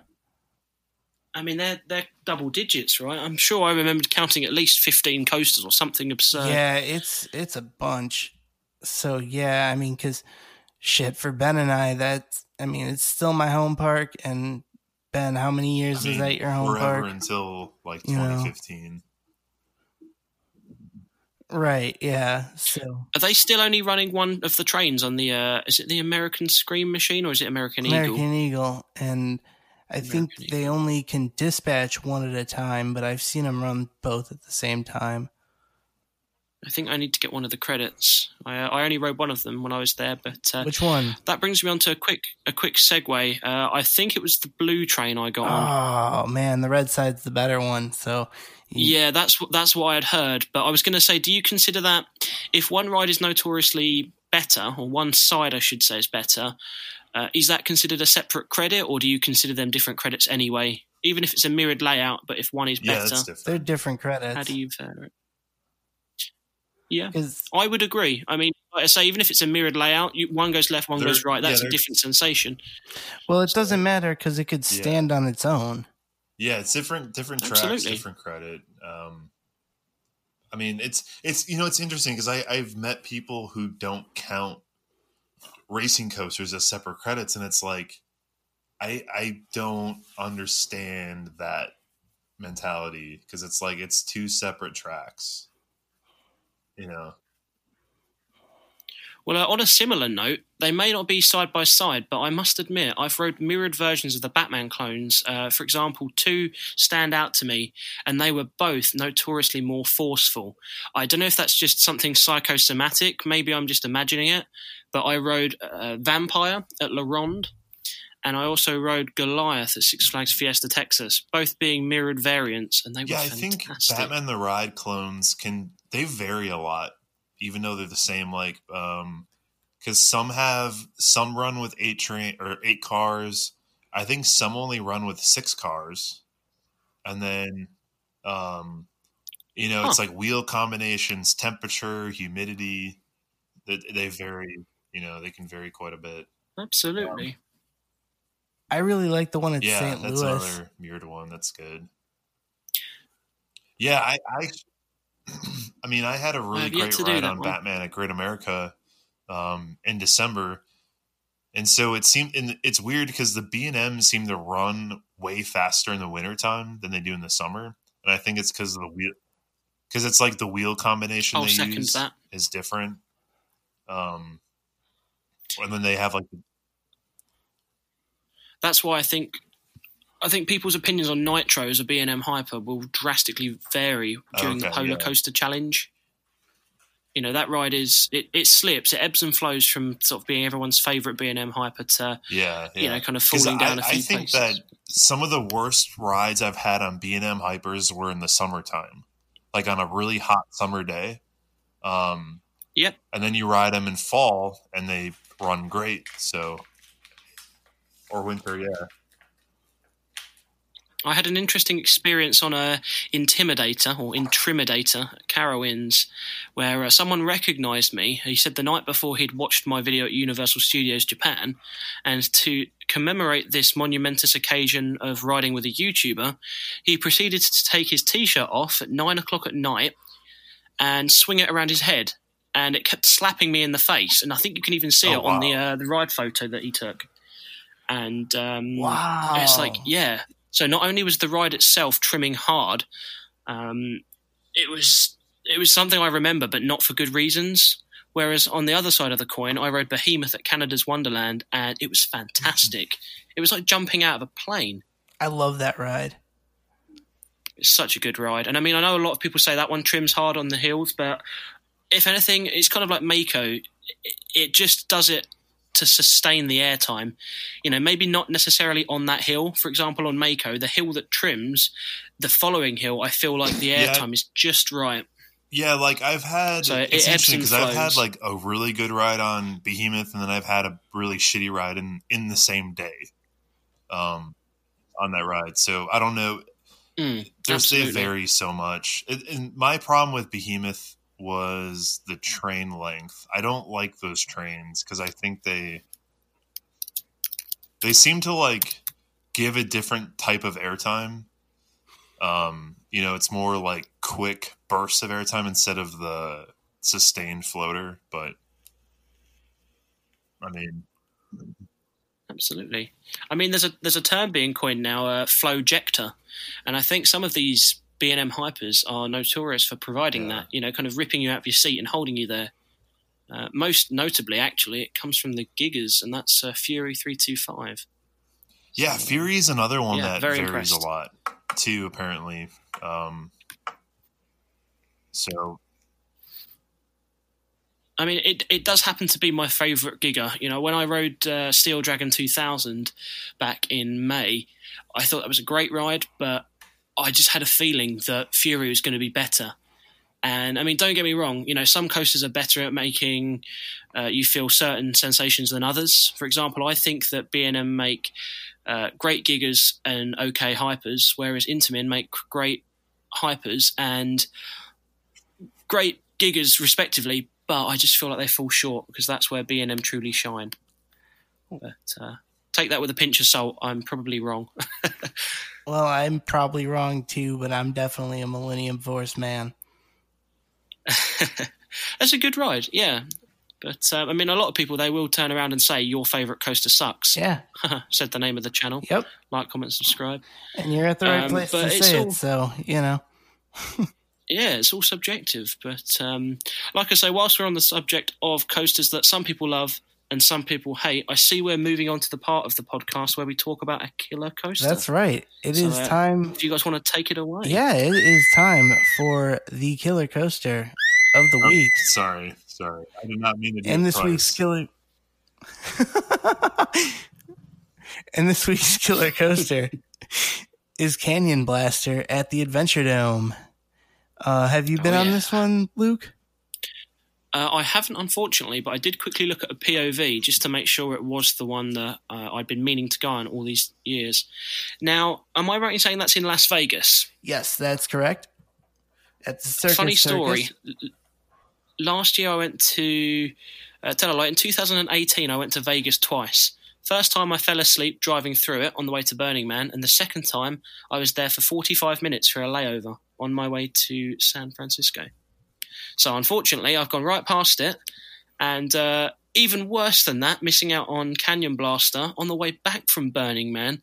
We drove past Lagoon, Oh, and the one day we drove past, it was closed. That's a great park. So I've seen like- Cannibal, but I haven't rode It's it. one of my like five favorite parks. It's great. I feel like it's kind of got that status to it. It's kind of like when you've been there, you've been there. You know, it's it's a park that everyone wants to go to, but isn't necessarily Yeah, able to and- make and- the and, um, the leg to get there. Idaho is a lot like But, that too. Um, I mean, they're like, yeah, oh yeah, Silverwood is great. Oh, wow, the thing potato that I liked about the two parks is that um, they're managed really well. They're very clean. Everything is really upkept, and they have really great operations. Um, So Lagoon has like better operations than like Wow. any Cedar Fair, Six Flags, Universal Park. I mean, they're like they run they run uh, capacity like Disney parks. That's awesome. so um, it's just cool to like wow. Just Yeah, imagine sort of. Six Flags Um, with like, Disney operations. yeah, it's just it's just really Wow. cool to see because you know you're like okay, this park's in the middle of nowhere. You don't know what to expect, and you get there and I don't know, Wild Mouse is running like eight cars and they're not even stopping, and you know, and there's no fast passes there. There's no upcharges. It's like it's just a nice park. Wow. Well, we have a similar park um, to similar to Silverwood. Um, by the sounds of it, it being in Idaho, obviously known as the uh, Potato State, there's actually a park also in the middle of nowhere, located in Ireland, that is themed to potatoes, and it's called Potato Park. Just thought I'd leave with that because I thought it was an interesting tidbit. But uh, coming back to the coasters of Las Vegas, I do wish I got to check out uh, Canyon Blaster. Well, I mean, you know, Vegas is uh credit wise, Desperado's really good, Canyon Blaster's really good, El Loco's pretty fun. But it's Yeah, I think there's certainly a lot to choose. I mean, what about the the Big Apple? Is that? I mean, I know that's a bit of a laughing I mean, stock in the community with how rough it is, Yeah. but is it worth the credit? It's- it's worth the credit, but it's it's it's not as like, bad as its don't- reputation. Just don't, yeah, like don't skip it. Yeah, obviously, like Okay. you definitely need to ride it, and it's it's cool because it's a Togo. It's got a really cool uh, half loop Hmm. or half court, you know, half inline twist, half loop thing. It, I don't know. It's and it's not that rough. Oh. but go in go in with low expectations and be slightly pleasantly surprised. Wow. Well, funnily you mentioned uh, Togo. Um, when we get to it later on, I'm going to tell you a story about a Togo coaster, um, actually located in Japan. So stay tuned for that. That's coming up uh, on the topic of most overrated coasters. Awesome. But uh, Well, yeah, Togo's they're, they're notorious for being either really good or really bad. So well, real quick, we got to do the Disney minute. You ready, Ben? You ready, uh, Luke? You'll take the last one. oh yeah, I'll get first one. Ben, you got the second one. Ben, Yeah. I think he's still trying to get Yeah. out of the parking lot at Magic Kingdom for New Year's. hey Ben, Sure. you ready for the Disney minute? Minute. I'm gonna do the first. Makes no difference who you are. To all who come to this happy place, welcome. Disneyland is your land. Gonna go get our tickets and head to Disneyland. We're back at the happiest place on earth, Disneyland. Welcome, everyone. I'm here today at Disneyland. Today we are going to talk about things we wish we'd known before we went to Disney World. Disneyland is dedicated to the ideals, the dreams, and the hard facts that have created America, with the hope that it will be a source of joy and inspiration to all the world. Thank you. Tomorrow A new entrance mouse gear was, location uh, opened at premiered Epcot. Disneyland.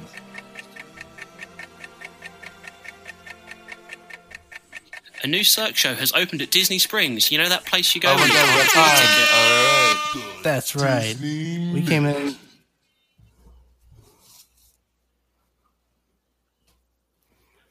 All right. So uh, we're going to forego our typical listener questions seg- segment, but go ahead and send all your questions on over to your favorite coaster sucks at gmail.com or hit us up on Twitter, Insta, Facebook, or call, leave a voicemail or text 312 572 9552. So, Luke, we took some Yep, questions from our listeners. And here's what we got, right? Airtime Mike asks, Who's your favorite black coaster idiot? Well, that's easy. It's got to be Logan. No, I'm just kidding. Uh, so I actually had the pleasure of meeting up with uh, Airtime Mike, and lo and behold, he is my favourite coaster idiot uh, of uh, the black variety. But uh, that's only because that's he's the only uh, black coaster idiot, but he's an awesome guy as well. So shout out to you, Mike. Thanks for uh, your support and starring over on my channel. Absolutely. Shouts to our uh, friend of the show, Airtime Mike. Uh, maybe he's listening. If so, definitely big shouts. if not, shouts regardless. um, he also wanted to know how do you keep your white YouTube shirt so clean? So, for those of you that don't know, I actually purchased a bright white YouTube T-shirt, uh, and I wore it for pretty much the duration of my stay here in the states for the last three months. And basically, it's just a matter of keeping on top of laundry. Uh, I would tell people all the time that I had a spare one and that it was actually in rotation, when in fact it was the very same shirt. Um, but I must admit, you know, a couple of bars of soap, an iron, some hot water every night at each hotel I'd stay at would do the trick. And uh, I have that T-shirt to thank for getting me to over a thousand subscribers this summer. So uh, thanks to everyone who joined in. Well, shit. I guess that's the trick. Wash it I'm actually every chance actually, you so get. like you rode a lot of rides Oh, and yeah. stuff like that with the shirt on. I'm guessing. That's actually because like you know if you think about it, I mean I think about this all the time and I almost die of anxiety. But every time you ride a roller coaster and you pull the restraint down, that shit doesn't get washed, and it's like you know hundreds or thousands of people, sweaty, gross, oh, like oh yeah, just nasty fucking people leaving their sweat on the Well, one time when I noticed that recently was uh, on SheiKra at Busch Gardens. I hear it's currently down at the moment uh, for a lot of people that are going. But um, when I went a few weeks ago, I got on SheiKra for a few rain rides, and not only did the rain hurt because of you know just the intensity of the ride, but yeah it stank. Like the the restraints genuinely yeah it's smelt like foam musty padding and the because of the, the, wa- water the, the moisture. penetrate the the shell of it and it just sits there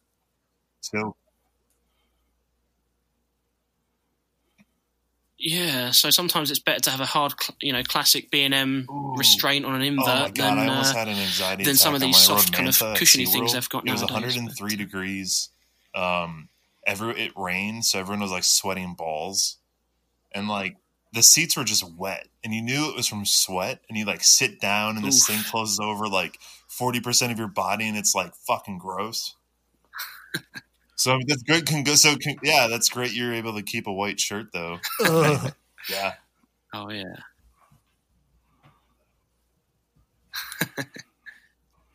I mean, I guess another trick I could Oh, yeah. uh, advise is maybe consider making the t-shirt eggshell when you design it. Um, again, I, I I don't know what kind of stance people will take on it because technically it's a, a- you could say it's a copyrighted Yeah. logo, but at the same time, I'm just advertising their website. Anyone who clicks on that link or decides to follow me will be generating revenue for their website. Considering I'm not even monetized yet, so uh, fingers crossed I will be coming up soon. But uh, in the meantime, I'm going to continue representing my brand and uh, sharing my love of coasters with the world. Absolutely, man. All right, hey Ben, do you want to like ask a couple questions? and Uh, I'll yeah, sure. and And heads trade off on a up, few I at probably got to bail in like a, a little bit. Um, it's already seven something. All right, so All right, uh, then we'll just all like, right. So the, these the main question, or one of the main ones, is uh, what's the worst roller coaster you've been on?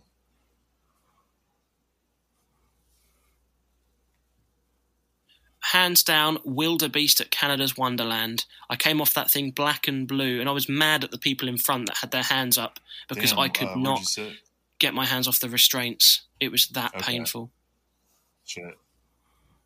uh, i think i was at the back backseat I, ops I remember it was bad. I guess I didn't think it was that bad. Like, so that's the that's the worst. Like the worst, worst. oh shit! Oh it's bad like it's dying of fire bad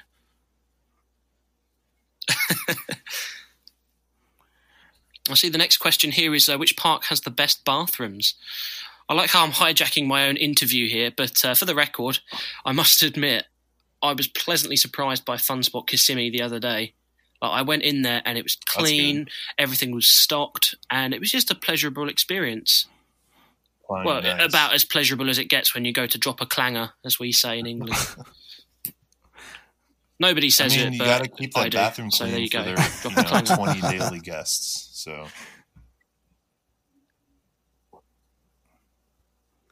Well, as long as it's clean when you go in there, yeah. Just kidding. Uh, make sure you wipe the seat, my friends, and uh, wash your hands. Well, if, The, the restraints stink enough as it is. if they're selling cheap beer, the bathroom should be clean. That's yeah, I mean, it goes hand in hand. You know, I mean, like the fact that people are going to be using those bathrooms, they do have to keep on top of it. But they blew me away. Like my favourite ride at Funspot Kissimmee is the toilets. it's the only ride that doesn't give me a headache. all right. Well, big ups to Funspot. Oh yeah, I've been plugging them all night. Hashtag Funspot. Invite this man to your media day. Get him on the. I see that's our next question there. The worst media day experience I've had. Uh, let me tell you a quick little story. I'll give you the cliff notes. Uh, when I went to Alton Towers for opening day of 2019, I filmed a video there, and you can actually find it on the channel, but it's now named something like Bumblebee Rides Roller Coaster because a, a bee got stuck on my arm and rode the Smiler with me. Uh, anyway, I was scheduled to meet up with Coasterbot and collaborate on a little project, but unfortunately, uh, he made the decision of going in the line for Wicker Man, so I didn't see him for the wait, rest of the day. Wickerman's that that Wickerman's the Oh, GCI at Alton Towers. Yep, and that's my story. uh, it's called Wicker Man. And I have to admit, uh, I told someone recently that it was the worst GCI ever, and he's like, "Oh, I film media projects for GCI," and yeah, I still didn't take it back. It genuinely is disappointing. You know, it's like imagine. Let's think of an example.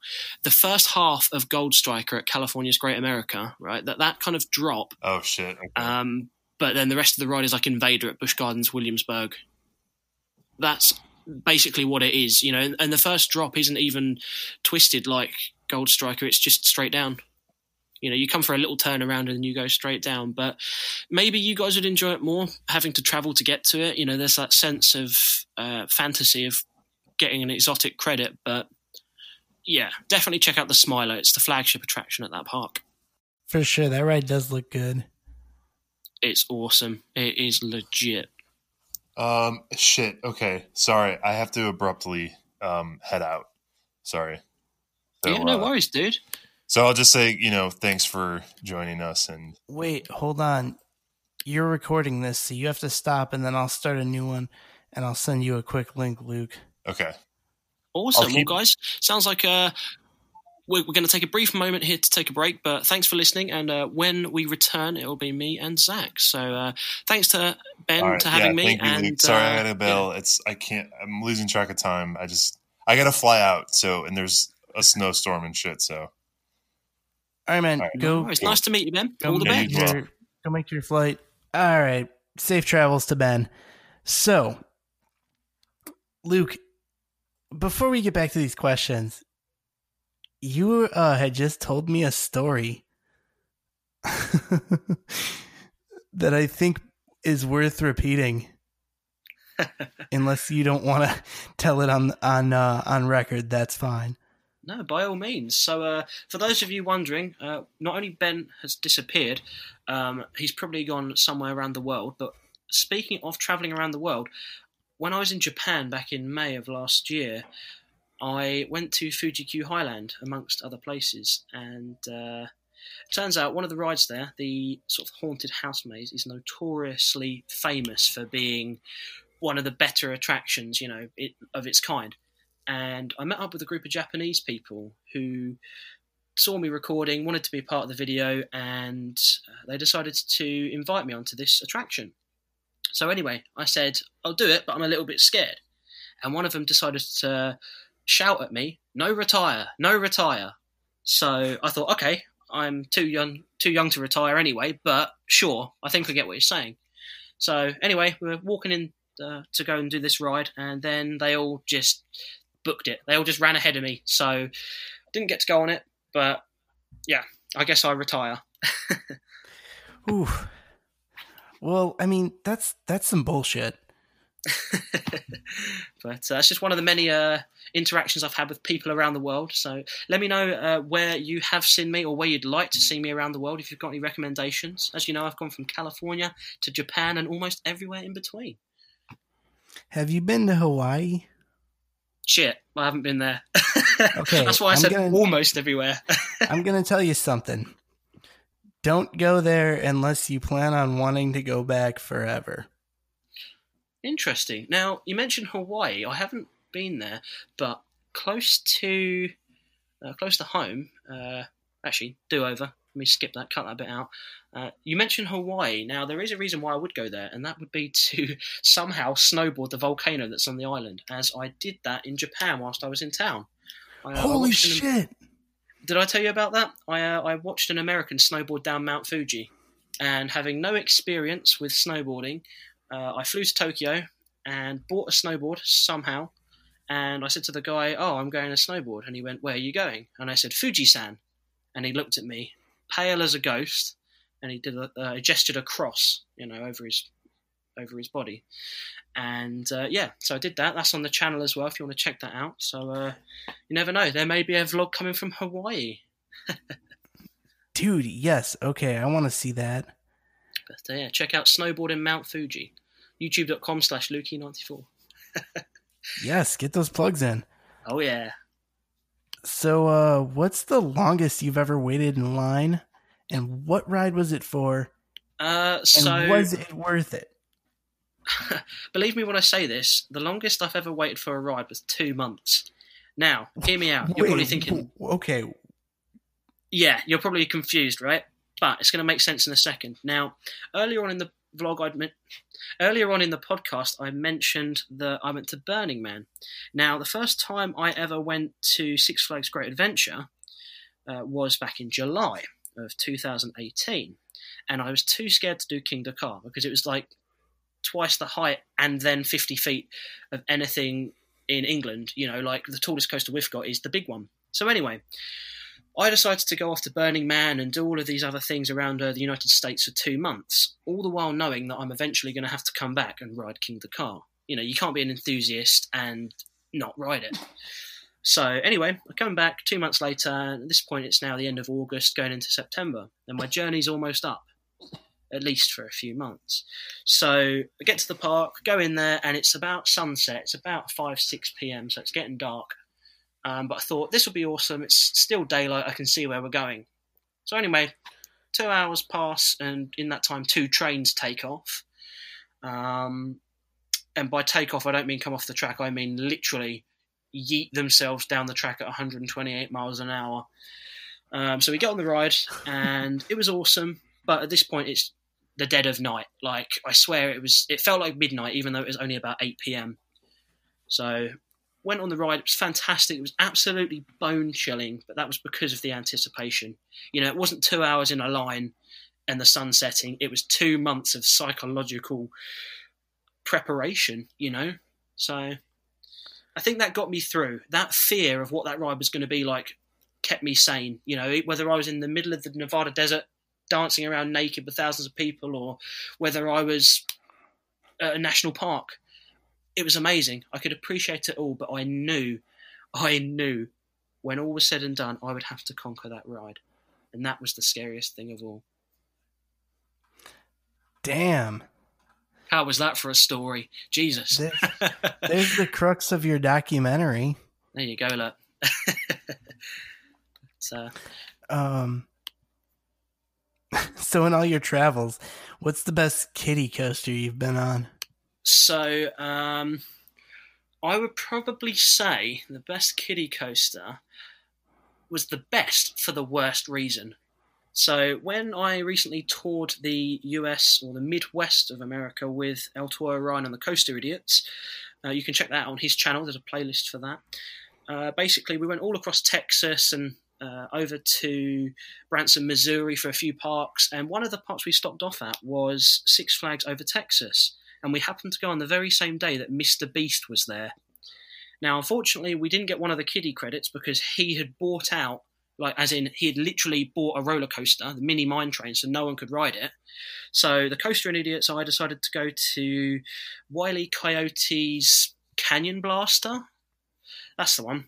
And uh, basically, we decided to go on the ride, and the ride operator not only stapled us in, but told us that he was going to the toilet and left us all trapped on the train. And it was crazy. There's video proof of that as well. If you head over to El Toro Ryan's channel, uh, check out his video from Six Flags over Texas. wow, man. Yeah, it's legit. And as soon as you start the video, you'll see I'm, I'm at the front and they're at the back. So business in the front, party in the back. wow, man. Well, how's that for a story?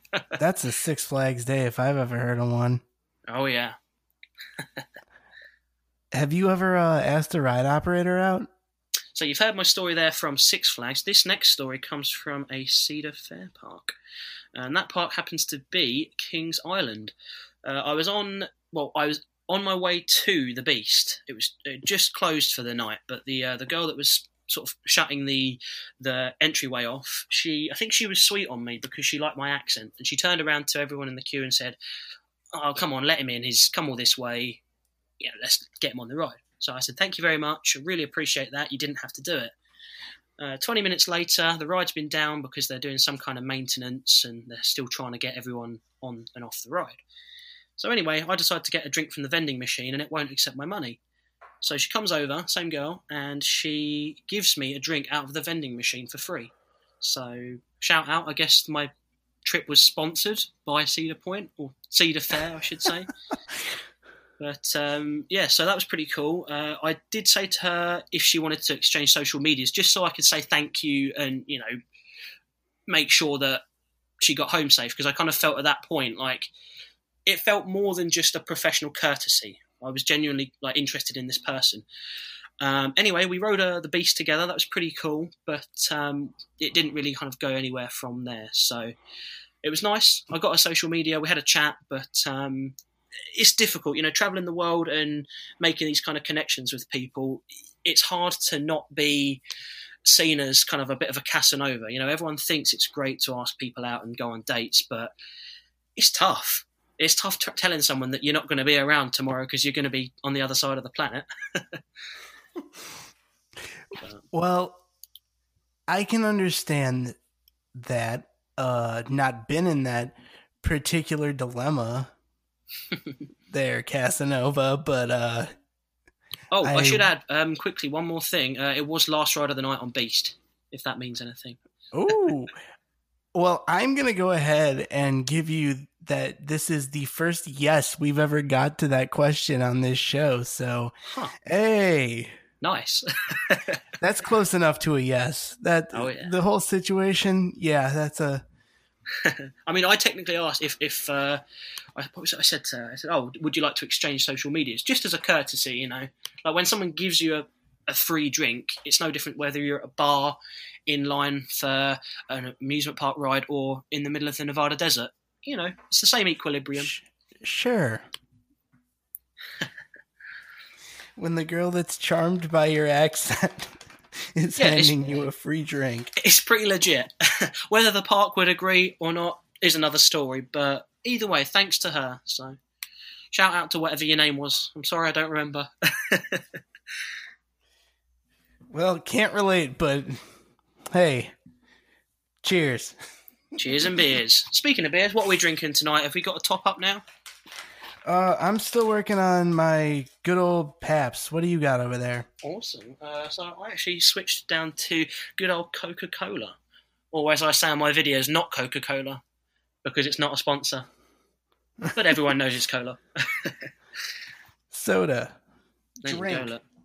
There you go. Bubbly drink. Yeah, Loca Lola.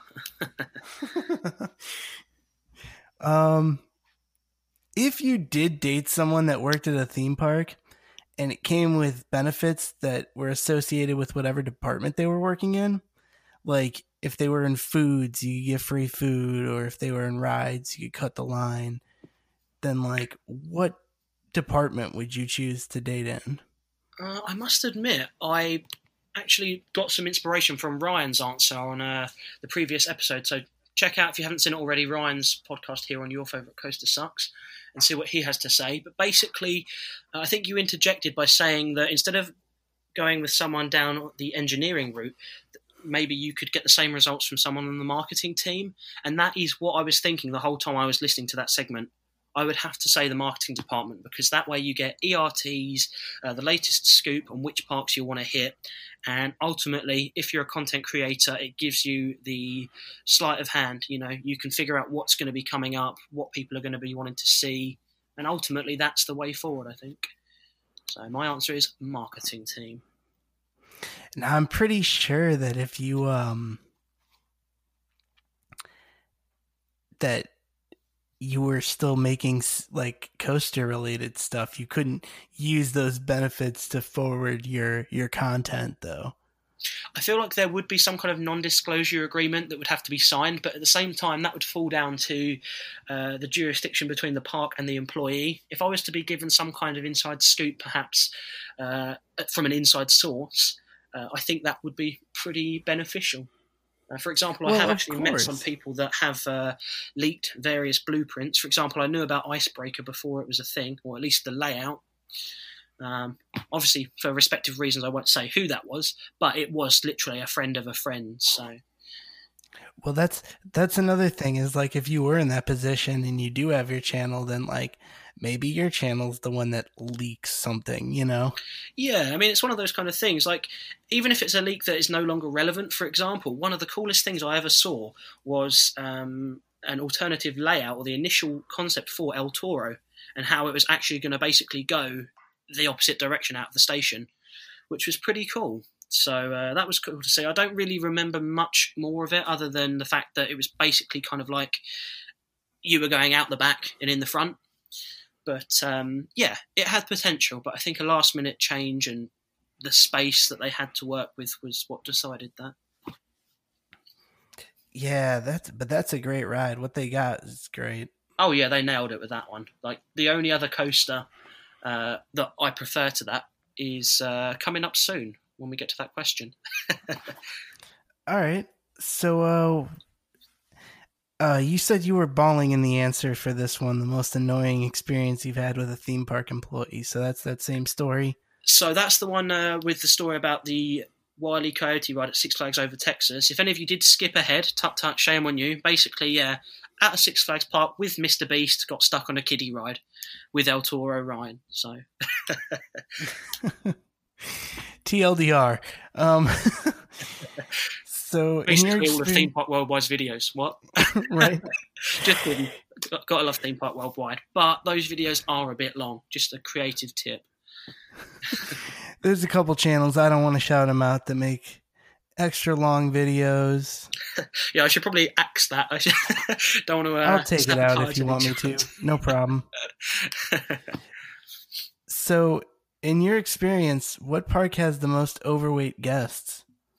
Um, I mean, I feel like it's something that kind of comes with the the territory. You know, that there's geographical correlations. Um, a few spring to mind from my time down in Florida. Um, I think Six Flags Over Georgia had quite a high capacity of um, slightly larger guests, but I don't know if that's just associated with being closer to the south. You know, all the good food and you know the the affordable prices. But from what I can remember, I would probably say Six Flags Over Georgia.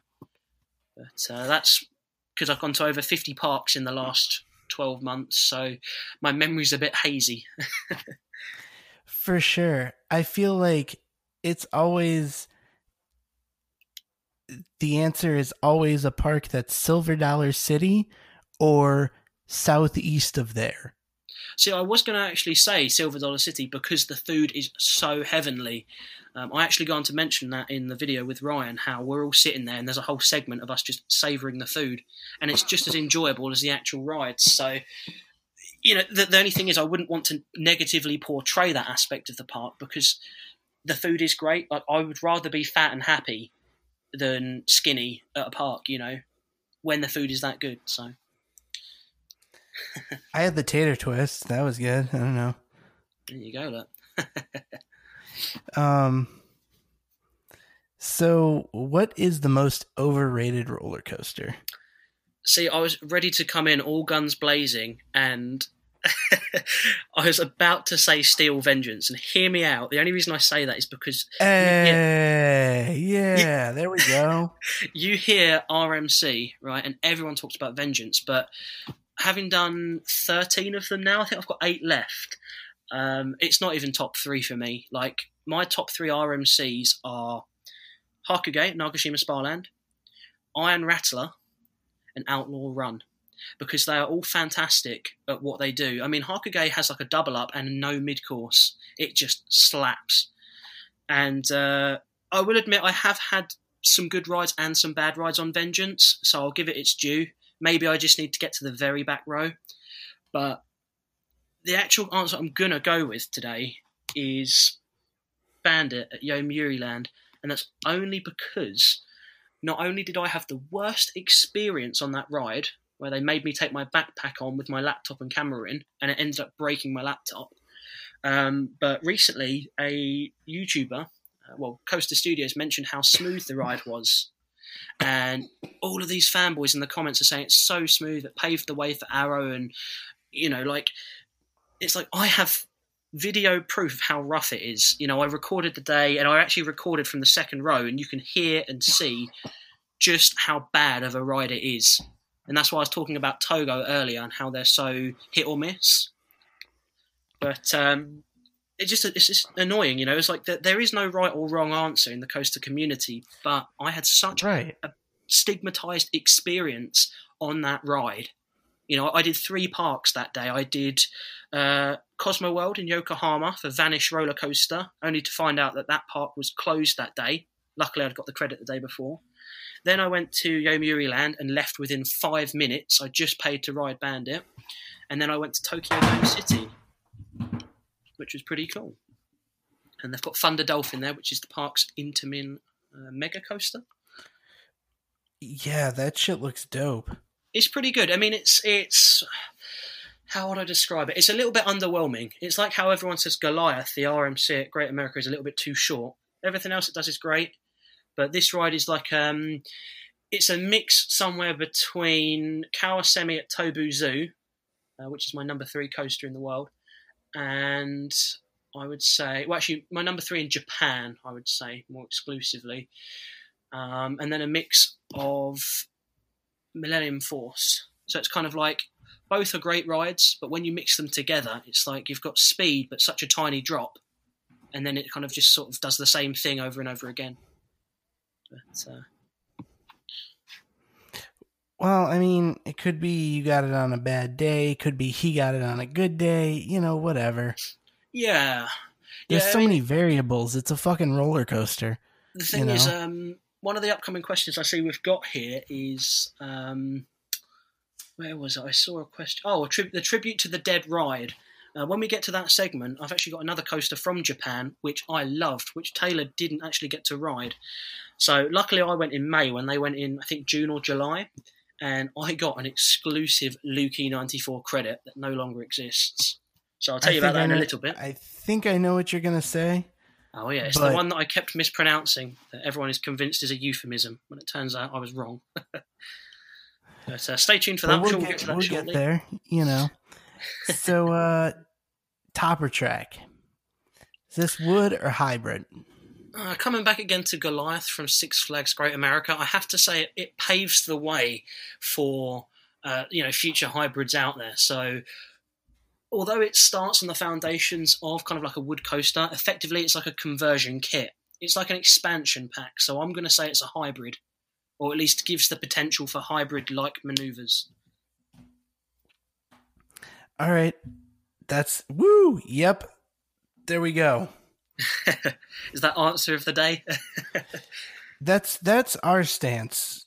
Yeah, I mean, I think it's it's a professional outlook, but at the same time, you, you know, like Ryan said about it's the difference between metal wheels and polyurethane wheels. They can just as much make an impact as the actual track itself. So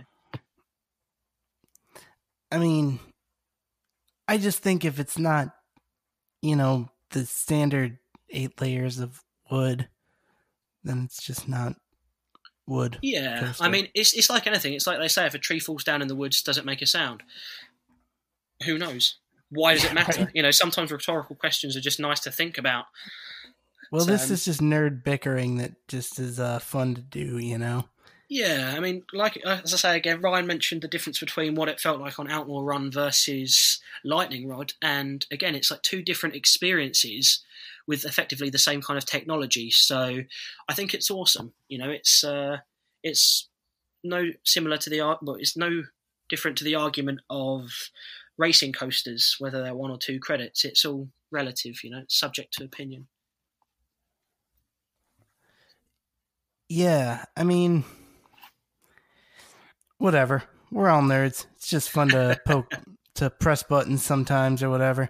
Oh yeah. Speaking of which, Orion, is it a Giga or not? Uh, so Orion the ride is, I would say, it's kind of like Fury without the the best parts. Like it looks like it's going to be a good ride, whether it's a Giga or not. I actually think, I think it should be considered the best of both worlds. It's got the drop, but you haven't got the extra five seconds of climb time.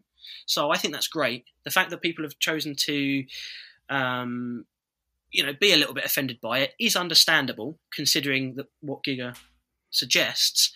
But then take a look at Steel Dragon 2000, for example, the coaster that was formerly the tallest uh, lift in the world. You know, did it overthrow Millennium Force? Again, that's subject to if you've ridden them both and what your stance is. Like a longer lift hill doesn't necessarily guarantee a better experience. But uh, having rode both, I must admit they're both good for their own reasons. Yeah, well, I mean, it's who gives a shit, really? But it is I- fun to say it's not and to give it shit. I really enjoyed the uh, the meme that you guys posted on social media about uh, Kawasemi being a megalite and uh, Orion being a gigalite. I, I like that. I mean, yeah, gigalite is a perfect term for it. You know, Thanks. Yeah. Uh, if B and M's just gonna call them all speed coasters anyway, then yeah. fuck it. Let the nerds figure it out. Gigalite it is. Um, you have any buffet horror stories? Um, do you know? I can't think I've had any in. I don't think I've had any in the parks. I think I've gone out to you know have food after a long day of being at a park, and you know service has been horrible. But coming to think of it, from any experience, I can't say I've had a bad one at a park. Okay. I mean, have you been to um like any coaster events? Um, is this for the same question or is this for a different one? Because I've just realised I do have an This answer is- for the buffet horror story. Oh no, go ahead. If you've just thought of one, yeah, go ahead. So uh, here we are in Time Traveller at Branson, Missouri. I've just gone back in time to when I was just asked that question. Uh, I do have a buffet horror story when I spent a week at Six Flags Magic Mountain turning 25. Check out the video, how to turn 25. Um, and basically, I found out that my favourite food there was from a restaurant called Chop Six, which is Six Flags kind of like Chinese restaurant. And I had this awesome orange chicken on day one of the trip. And then for the next six days it, it didn't exist. Like it had just disappeared. And then on the last day as i uh, left uh, los angeles and headed back to the uk it got it came back in stock. So not necessarily a buffet horror story but a food story nonetheless. Ooh, I had a rough experience with that chop six when I was at Magic Mountain a couple weeks ago. Yeah Ooh. Yeah, like there was this long ass line and there was like eight people working in the kitchen visibly wow and it wasn't moving at all because they didn't have any rice cooking. that's crazy i mean that's something you'd always have on as a staple for what rice costs It's on every dish. Like yeah you look at their menu, it's it's included with every dish. Why would you not have it ready? But yeah, Wow. But there you go. So, like with uh, a lot of the attractions at uh, Six Flags Magic Mountain, and any Six Flags, to be honest, is hit or miss. You can have a great day, but you can also have an awful one. So, take it with a pinch of salt, and uh, yeah, do let us know. Reach out to either your coasters, favorite coaster sucks, or myself, and let us know your thoughts. absolutely. We're open to hot takes if you're open to hot takes, you know, let them know you're open to hot takes. um, here's here's one that's n- never been answered the other way: cotton candy or ice cream? Cotton candy flavored ice cream. there you go. That's my answer. Plot twist. There you go. I suggested that to somebody once, and they said uh, that's disgusting. It's but that more, is still. um, it's like a sorbet kind of texture. I actually had that for the first time in New Jersey. But um, it was good. Definitely check it out. I'm gonna say that's still technically ice cream. So Yeah, I'd say Ice cream I'm more in stands of the winner. cream. I did have a, uh, a weird experience with cotton candy back in Scotland a few months ago, where for some reason it was it was inducing nightmares. Maybe it was laced with something. Who knows? Well, Ben's always said that's a weird question, but I think it's like shit. We're talking about roller coasters, which are in amusement parks. And so we've all had this shit, you know, fuck it. Why not ask a dumb question, you know? Absolutely. Like this next one. Which mouse do you prefer? Dead or Mickey? Uh, well, let me start with saying one of them's a corporate sellout. I'll let you figure out which one's which. And uh, I'll leave it at that so you don't know which one I'm talking about. Um, I don't really know too much about Dead Mouse other than the fact that he spells his name with a number, uh, Dead Mouse 5. Uh, personally, I prefer Maroon 5. But uh, with that being said, I'm going to go with Mickey. All right. That's fair. I just thought that was a kind of fun question. Absolutely. How was that for an answer? That was a bit of a roller coaster of an answer, wasn't it? Highs and lows, and Yeah, I like it. I like it. you seem very polished.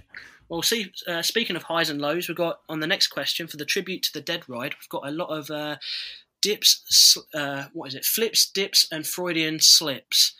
Uh, basically, the next ride that I'm going to talk about in the next question, the tribute, is. Uh, let me start that again, I'm rambling. Moving on to the next question, though, after that is a good question. Is a tribute to a dead ride. Now, my choice for a dead ride Actually, do you know what? Too, I'm going to restart that. I'm going to let you ask me that question. I'm rambling. I was trying to think how I could set it up. I had a, I had a really good uh, on the Tobu Zoo vlog. I had a really good like paragraph, and I can't remember it off the top of my head. So I'll let I'll let you ask that question. For sure. well, I mean, shit, you do seem very polished. Uh, it was dives, dips, and Freudian slips. That was it because I kept calling the ride Regina. but It's Regina. That was the line I was trying to get out, and I fucked it up. Damn it! And Ben's not here to hear you say it. Well, he'll hear it on the recording. All right, so I'll I'll intro you, and you got the you got your um. What I've got it? my line. I'm all ready. Yeah, your line. There we go. All right. Um. All right. So, uh, for our last segment here, we like to give tribute to a dead ride, and of course, being our guest, um, be our guest, be our guest. All right, I'll never do that again. Um, Luke, it is your pick. What ride are we going to pay tribute to?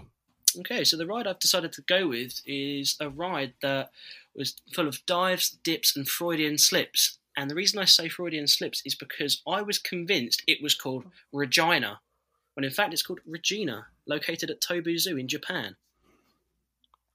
And that's what I fucking thought. And Ben's not here to hear you say it.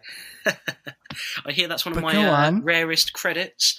Now, I actually rode that back in May. Luckily, I went a few months prior to Coaster Studios' big trip, and I was originally going to go with them.